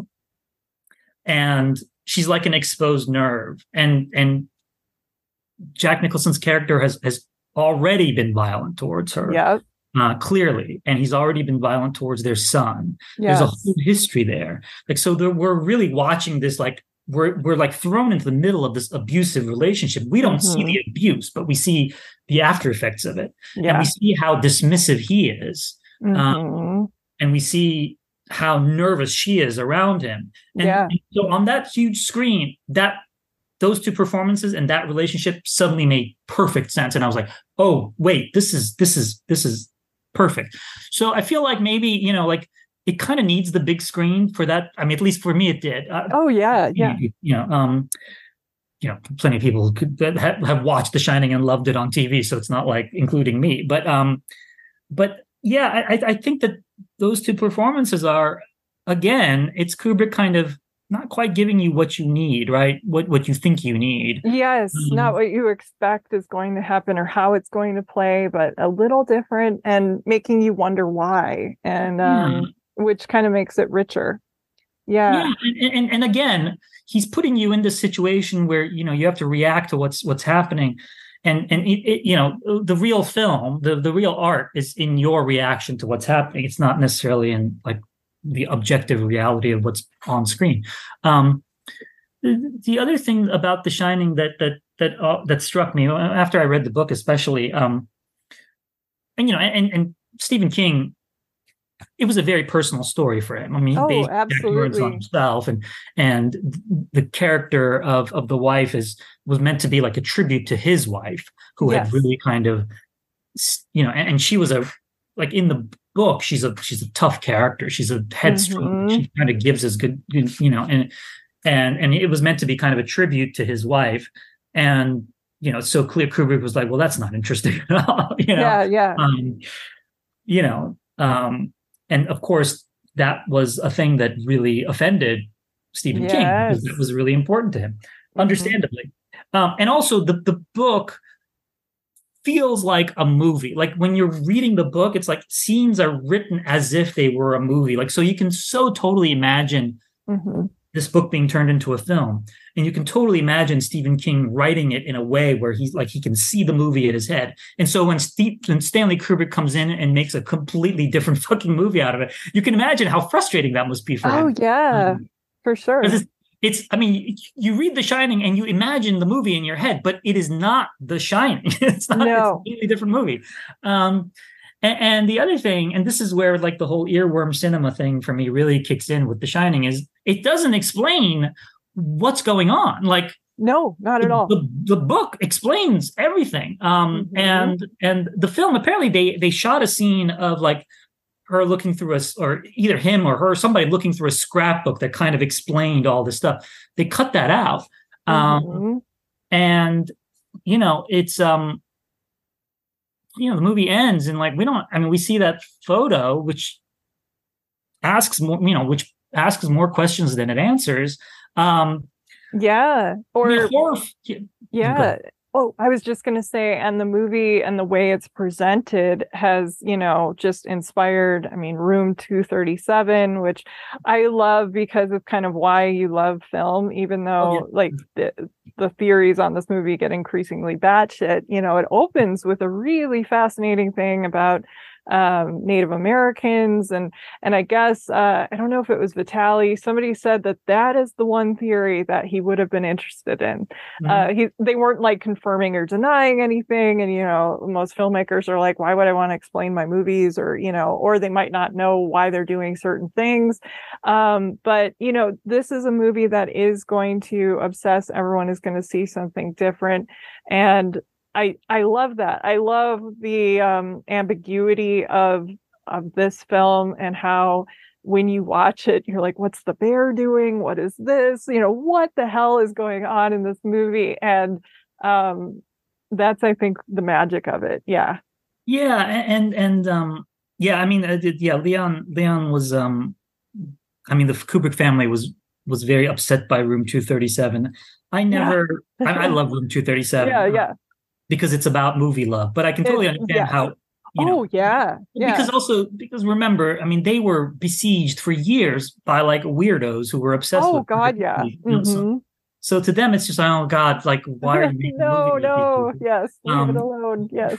But but you know, you, you and I can watch a movie like that, and well, yeah, like well, interesting. Yeah, like, yeah. Maybe not as crazy, but but like yes. I can totally relate to these people. Like you know, yeah, um, yeah, who see something and think, wait, is that why that happened, or why he's doing this? And you know, yeah. And and um i mean but yeah that's they're the not thing. like, rubik's cubes you know films but also like if you yeah. made a movie about people who feel that way about barry lyndon like i'd probably be one of those people you know yes. like, so, so like, that's true being obsessed with movies is like a thing like it's Yeah. you know, you're my people um but uh but yeah the, the native american genocide uh angle is i think i think it's there oh Um, yeah it's it- right in the dialogue yeah more so than i mean it was, it's more so in stephen king's novel and, Uh-huh. and his novels but but it's clearly there and I, I know kubrick was was interested in that at the time. Yes. But also um you know i mean there's the guy who thinks it's about the holocaust and like kubrick was obsessed with the holocaust. Oh, you know, yeah. absolutely. I mean maybe Yeah. he wasn't thinking of the holocaust stuff informed it. Yeah i mean maybe he wasn't thinking specifically of the holocaust when he was making the movie but, but, like you know look the subconsciously all these things still come into the movies. Um yeah like the shining is not his holocaust movie. He wanted to make a holocaust movie but but um but like his obsession with it i think certainly fuels some some something's in the shining um which ironically enough has like one murder in it right? I mean you know it's um but that's the other thing about the shining that i was going to say was i mean it it i mean it gives you the one killing right? Um Mhm. but also it um like i said it doesn't explain itself. And one of the things we expect from horror is that at some point it's going to explain what's happening. But now Yes. what's happening might be super, you know supernatural. It might be aliens. It might be demons Mhm. from the beyond. It might be terrifying. It might be you know jason's mother. Yeah because Yeah. there's a story there. Yeah. Like like that's one of the elements of yeah. horror is that is that at some point it's going to explain it to you and and, yes. and like that's going to help you sort of process it. I mean even though it's horror you're there to have fun but but Yeah. like you know, it allows your brain to kind of be like all right yeah whatever it was this and they solved it. They, they they they killed the demon. They, they did the spell whatever it's gone.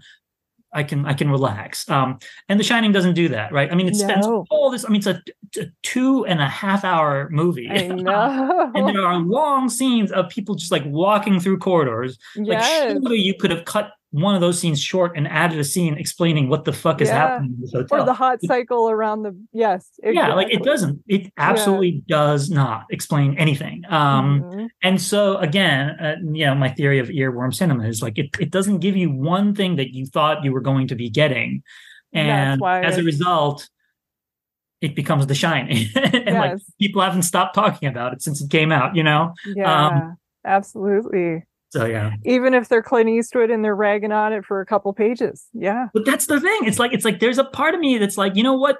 it They're works wrong about this, but this is this is the response of of of people who are like, there's you know, something to that yeah i'm gonna Right, keep there- talking about it there's certain films where like the response is so angry that you're like, this yeah this is not normal. Like like you're actually responding to something that the film did deliberately, and it's freaking you Mhm. out. Like, I mean, that that's sort of how I look at it. Yeah, like Clint. Clint Eastwood strikes me as somebody who would absolutely be totally freaked out by The Shining and really upset by it.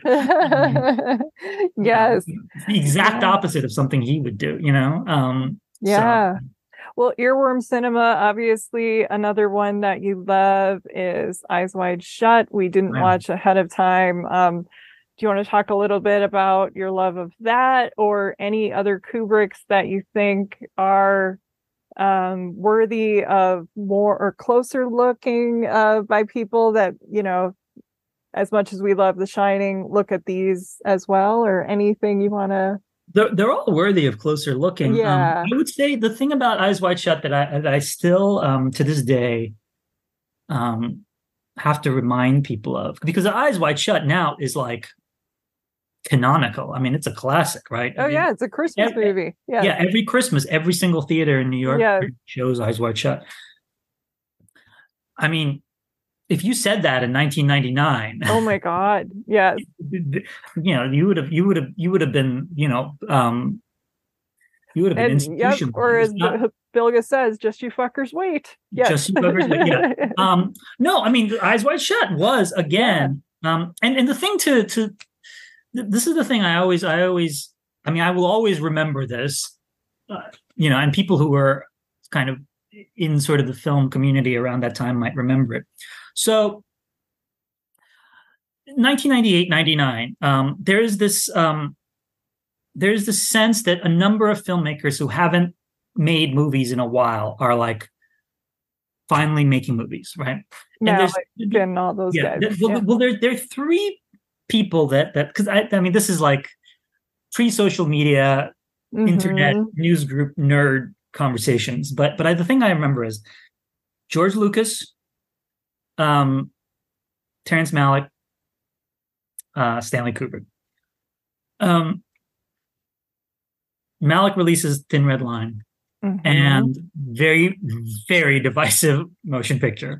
Um, I mean, yes, it gets nominated for Best Picture and Best Director, but like some people were really upset that it got nominated and shot. Yeah. Um, I mean, you know, one of my favorite films of all time, but but but like like I remember like really really vicious fights over that movie. Um, people were just like, "This guy's forgotten how to make movies. What the fuck is wrong with him?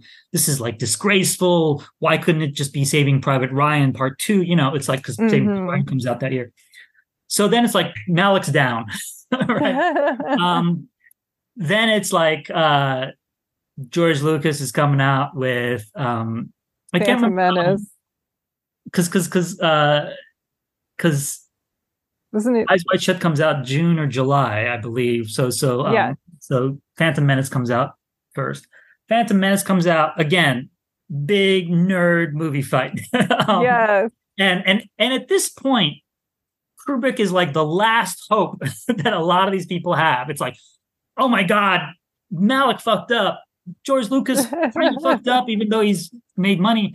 Um, Kubrick will, Kubrick will, Kubrick will deliver us. And then Kubrick comes out with Eyes Wide Shut. Of course, at this point, Kubrick has died too. Yeah. Um, but um, Eyes Wide Shut comes out, and people are so fucking angry. I remember um, that. Yes yeah, I mean, it's like, and part of it was the hype. Like they thought, oh yeah, yeah, yeah. he made an, he's going to make an X-rated movie. Yes, you know? exactly. No, no, that not, was, you know, um, and but then also just like people are. I remember. I mean, I remember having the. I saw it with at the time. I remember I did this thing um, that that Tarantino often talks about doing with with his uh, with the directors that he really loves when they have a new movie out, which is like you go to the first showing that you can. And this is before I was like being invited to press screening. So it's like mm-hmm. first, like first morning showing on the day of release. So I think I went, but then you go see it again that night. So because because the anticipation is like overwhelming. So you kind of have to see it once to get it out of your system, to get the anticipation mm-hmm. out of your mm-hmm. system, and then you have to see it again to actually see the movie for what it is. Um, and I did that with with Eyes Wide Shut morning of its release, I, I, I, went to the Kips Bay multiplex. It's like a 10 a.m. screening or something. It was like me and a bunch of old ladies. And I watched it and I was like, I was like, this is great. This is wonderful. Oh my God, it's amazing, blah, blah, blah. And then that night I went to see it with like my girlfriend at the time and like her friends and a couple of my friends. Um, and and oh my God, they hated it. and and they were like angry. They were like, I mean, they were talking through the movie because they were like so angry, and then and it, also it was New York, so they were like, "This doesn't look like New York." I mean, I remember the thing they yeah, I remember that debate about it. Yeah, and I remember people they seized on the like the the the um the street numbers. They're like, "Why are the numbers consecutive?" Yeah, you know, in New York, it's like on the street. even on one side. I'm like, Stanley Kubrick is more of a New Yorker than any of you motherfuckers. Like he yeah. knows what he's doing. Um, but you know, but it was like, but it was also like it's attitudes are so dated. I remember there was some review that was like, "Oh, it's the sexiest movie of 1956." You know, like there was some review that said that, and and I remember at the time people are like, um, people are saying, you know, our attitudes about sex and relationships are so much more modern and progressive than what this movie is presenting. This movie has this very kind of conservative idea towards fidelity and romance and sex, and you know, and it's kind of terrified of sex and you know, and it's mm-hmm. like HIV and all this stuff. And and um and they're like, you know, we're beyond all that. We're we're we're not. This movie is kind of really outdated. Um, and I remember at the time thinking, like, well, is it outdated? Like, I don't know that it's outdated. I feel like no. it's. I feel like these are eternal things that yeah. the film is treating. It's not. It's not trying to be of its moment. It's the. Mm-mm. It's the actually the opposite of like Clockwork Orange and Doctor Strange. It's not a zeitgeist movie. Um, no. And it's more like it's more like Barry Lyndon in that sense. You know, it's not mm-hmm. trying to mm-hmm. capture your moment; it's trying to capture a moment that speaks to your moment. Um, and and of course, it's based on a you know Arthur Schnitzler novella from 1927 yeah. that that Kubrick had been trying to adapt for, for decades. Time. Yeah. Mm. Um, but um, it uh, it it really felt like um, you know, it, it felt like people were were you know they didn't just not like the movie; they were angry about the movie. Yeah, um, I remember that. So anyway, so I was saying it's like okay, so so Kubrick's down with Eyes Wide Shut, um, and then the thing that happens is um, the on the eve of um, the millennium, 2001 is re-released. Um, and I can't, I think it was they, they re-released on the eve of 2000. I don't think they released it on the eve of 2001. It might be 2001. Um, and it's a it's a contractual re-release that had been negotiated, I think, by Kubrick before he died. Mm-hmm. But you know, Warner Brothers at this point is is I think under new leadership, and they're not they're not going to do anything to promote it. So the movie, so 2001 opens at the Ziegfeld Theater in New York mm-hmm. in 70 millimeter, and it plays like three or four weeks there. But there's no promotion. There are like no ads, no nothing. I find out from a friend that, like, hey, did you know like 2001 is playing at the Ziegfeld? I'm like, really? Oh my god! I go there and I watch it and I watch it again and again. I tell other people about it, but like it gets no no um no press, no advanced press, no no marketing. Um, it's just in this theater playing for weeks. Um, and it's like empty. The, I, I, I, mean, I went to see it three or four times during this run, wow. and it, it, was, it was it was empty almost every time. Um, and this is a big theater, um, and I remember a lot of people I knew though went and saw it, and they were just like, "God, what did we ever see in that movie? It's so boring, it's so lame, it makes oh no my sense, God. it's so outdated." So like the the so the the 2001 re-release is a bust, and then AI comes out. Um, yes. Spielberg's AI comes out. That's 2001. Then we all loved Kubrick. I remember that. Well, no, but what happens is to, AI is a bust. Like AI was a oh yeah yeah flop, right. AI was a flop, and I remember there were people there who were like, I mean, there, I remember there was a lot of debate, and especially among movie nerd circles. I mean, yeah, yeah. is there a more like fraught situation than Stanley Kubrick dying and Steven Spielberg mm-hmm. making his like magnum opus? Um, but um, but AI flops too. Like AI is, you know, like it it didn't do well, and critics were muted, and some people were really kind of embarrassed by it. Some people were. So what I'm trying to say is, at this point during this like three year period, two three year period, Stanley Kubrick is down bad, right? Mm-hmm. It's like his mm-hmm. legacy is on the line here because it's like AI flopped and you know his name is on it even though it's not his movie but it seems like yeah. Steven Spielberg has been, you know, he's Steven Saying Spielberg. It's his movie. He's like yes. somehow like yeah. Stanley Kubrick somehow infected Steven Spielberg. Um, 2001 kind of landed with a thud, eyes wide shut. People are still angry about. I remember like I was on a at work. Um, we we went on a retreat uh, to Hawaii um, this was the early days of the uh, of the tech bubble. So I was at a magazine that covered the internet, so we could wow. afford a, a, an office retreat to Hawaii. Um, but I remember I was on a bus. We were going up a volcano in a bus, and um, and uh, and I remember uh, I, I mentioned to a uh, to one of my colleagues that I was that I loved Eyes Wide Shut, and and he got up and yelled to the bus, "Hey, he liked Eyes Wide Shut!" And everybody just looked at me and started laughing. You know, like this is this is the world oh we're in.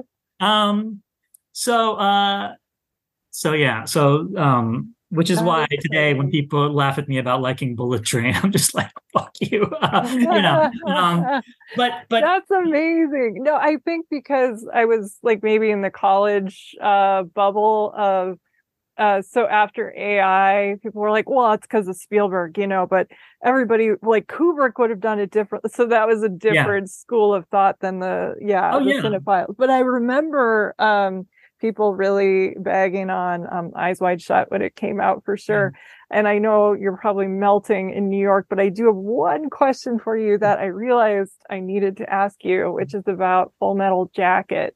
Uh, that is one of his most divisive films in terms of the beginning and the mm-hmm. end. People are always like, I like the beginning, I hate the end. Like, what is your thoughts on uh what are your thoughts on that one? Um I mean, uh, we could do a whole whole episode about his about. I love Full Metal Jacket. Um, I, I think it's great. Yeah, and I've also had over the years, I've had fun conversations with people. I, I once did a Matthew Modine Q and A at Ellenwood oh, Draft wow. House, and that was fun because he he still has a lot to say about that movie. I mean, he published the the Full Metal Jacket Diary, which is really revealing, by the way. If wow. any, anyone who's interested in Stanley Kubrick's process should read Matthew Modine's Full Metal Jacket okay. because it's really it's also a great book about acting too, and also just oh, wonderful life. It's a it's a really it's really wonderful. Um, but um, but the thing is, you know, Kubrick had this reputation of being this like very precise filmmaker. Yeah. Um, and the truth is, he was actually a very um, very collaborative and uh, and you know even allowed people to improvise. I mean, yeah. You know, obviously, we talked about Peter Sellers, but it wasn't just Peter Sellers. I mean, Leon Vitali would tell stories about yeah. Jack Nicholson, obviously, but Leon Vitali would tell stories about how on Barry Lyndon.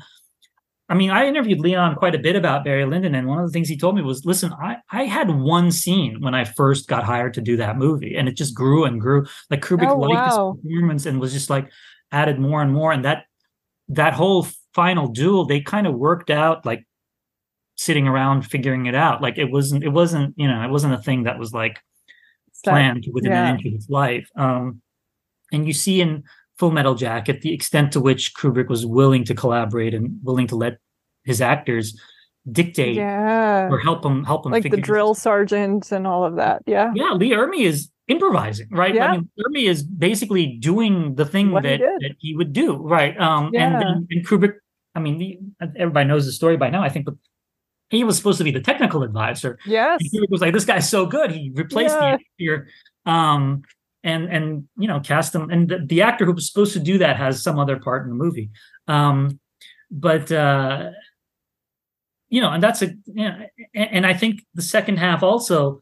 I mean, they didn't have an ending for the movie, and they oh, like okay. around sort of trying to figure out that ending um, with Matthew Modine and, and, and those guys. Um, but um, you know, it is a film of two different parts. Yes, um, exactly.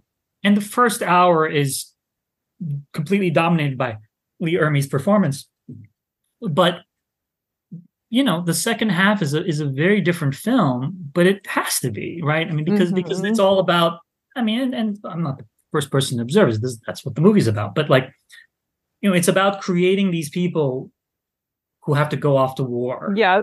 And, and breaking down their personalities and breaking down them, breaking them down psychologically, and then sending them off to war. What um, you expect is not what you get, like what you were saying, earworm sort of. Yeah, yeah, yeah exactly. No, exactly. I mean, it's still. I mean, it, Kubrick is kind of the king of earworm cinema, but but um, but the thing about you know the second half is, I mean, the first half is the guy, you know, um, the guy who goes mad yeah. is is the odd man out and and and, yes. and kills himself and, and can't function within the system. Mm-hmm. Second half, the guy who goes mad is Animal Mother, and mm-hmm. in some ways, um, he is the only one who can function properly in that world, and and and everybody has to become more like him. Um, yes. So it's really sort of you know, so it's like a yin yang structure almost. Like it's like it's they like need each other. Half, yeah. The second half is the opposite of the first. Yeah. Um,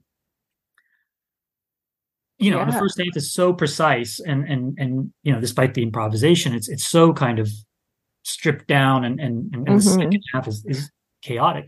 Um yeah, so, the first half kind of seemed more like, you know, quintessential Kubrick, a little more like Clockwork Orange, a mm-hmm. little bit and then the second half was like him working in this sphere of war and chaos yeah, and yeah. like the end of the shining you know things yeah, yeah everything goes uh, mad yeah. yeah and and it's also pretty probably probably i mean look some of it's because of lee ermey's performance like i i i don't think i've ever read the screenplay to full metal jacket but um i don't know that it was supposed to be that kind of movie. Like i think he got lee ermey and he was just like well, this guy is great. And yeah, he yeah. Run and he just he just ran with all this stuff. And and instead of really telling the story of that of what's happening in the first half, it became all about that that character. Yeah. Um, and and the second half was I think a little, and despite the fact that they didn't have like the ending and stuff, the second half is more planned out. I mean, the second half is mm-hmm. more like, you know, I mean, the, the book, The Short Timers, which I did read way back when, um, you know, is, is is a bit more is a bit closer to the to the book if I remember correctly,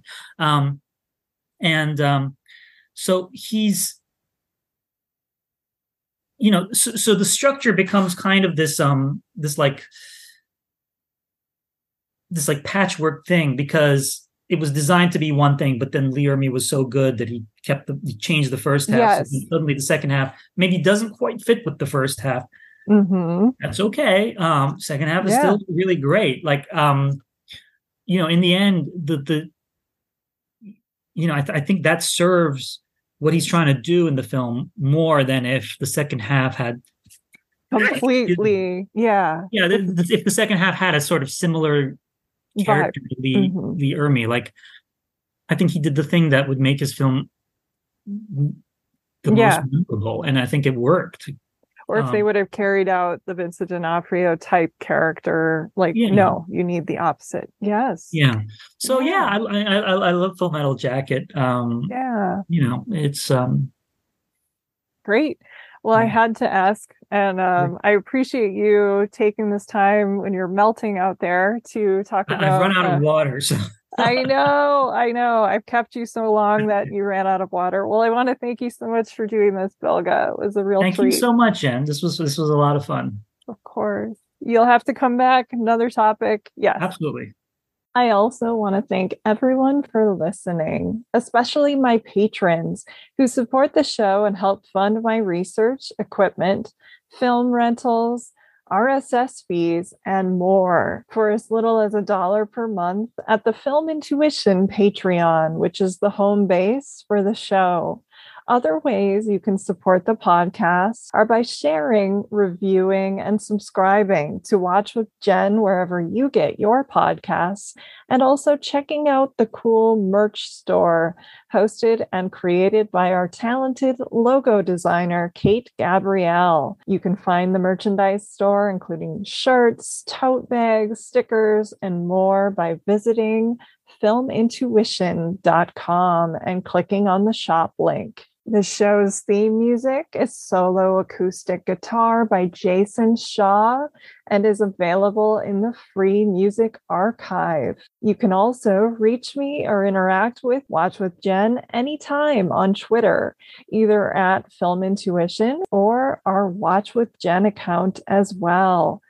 Well, until next time, please take care and happy movie watching. This is Jen Johans at filmintuition.com and Film Intuition on social media and Letterboxd. And this is Watch with Jen.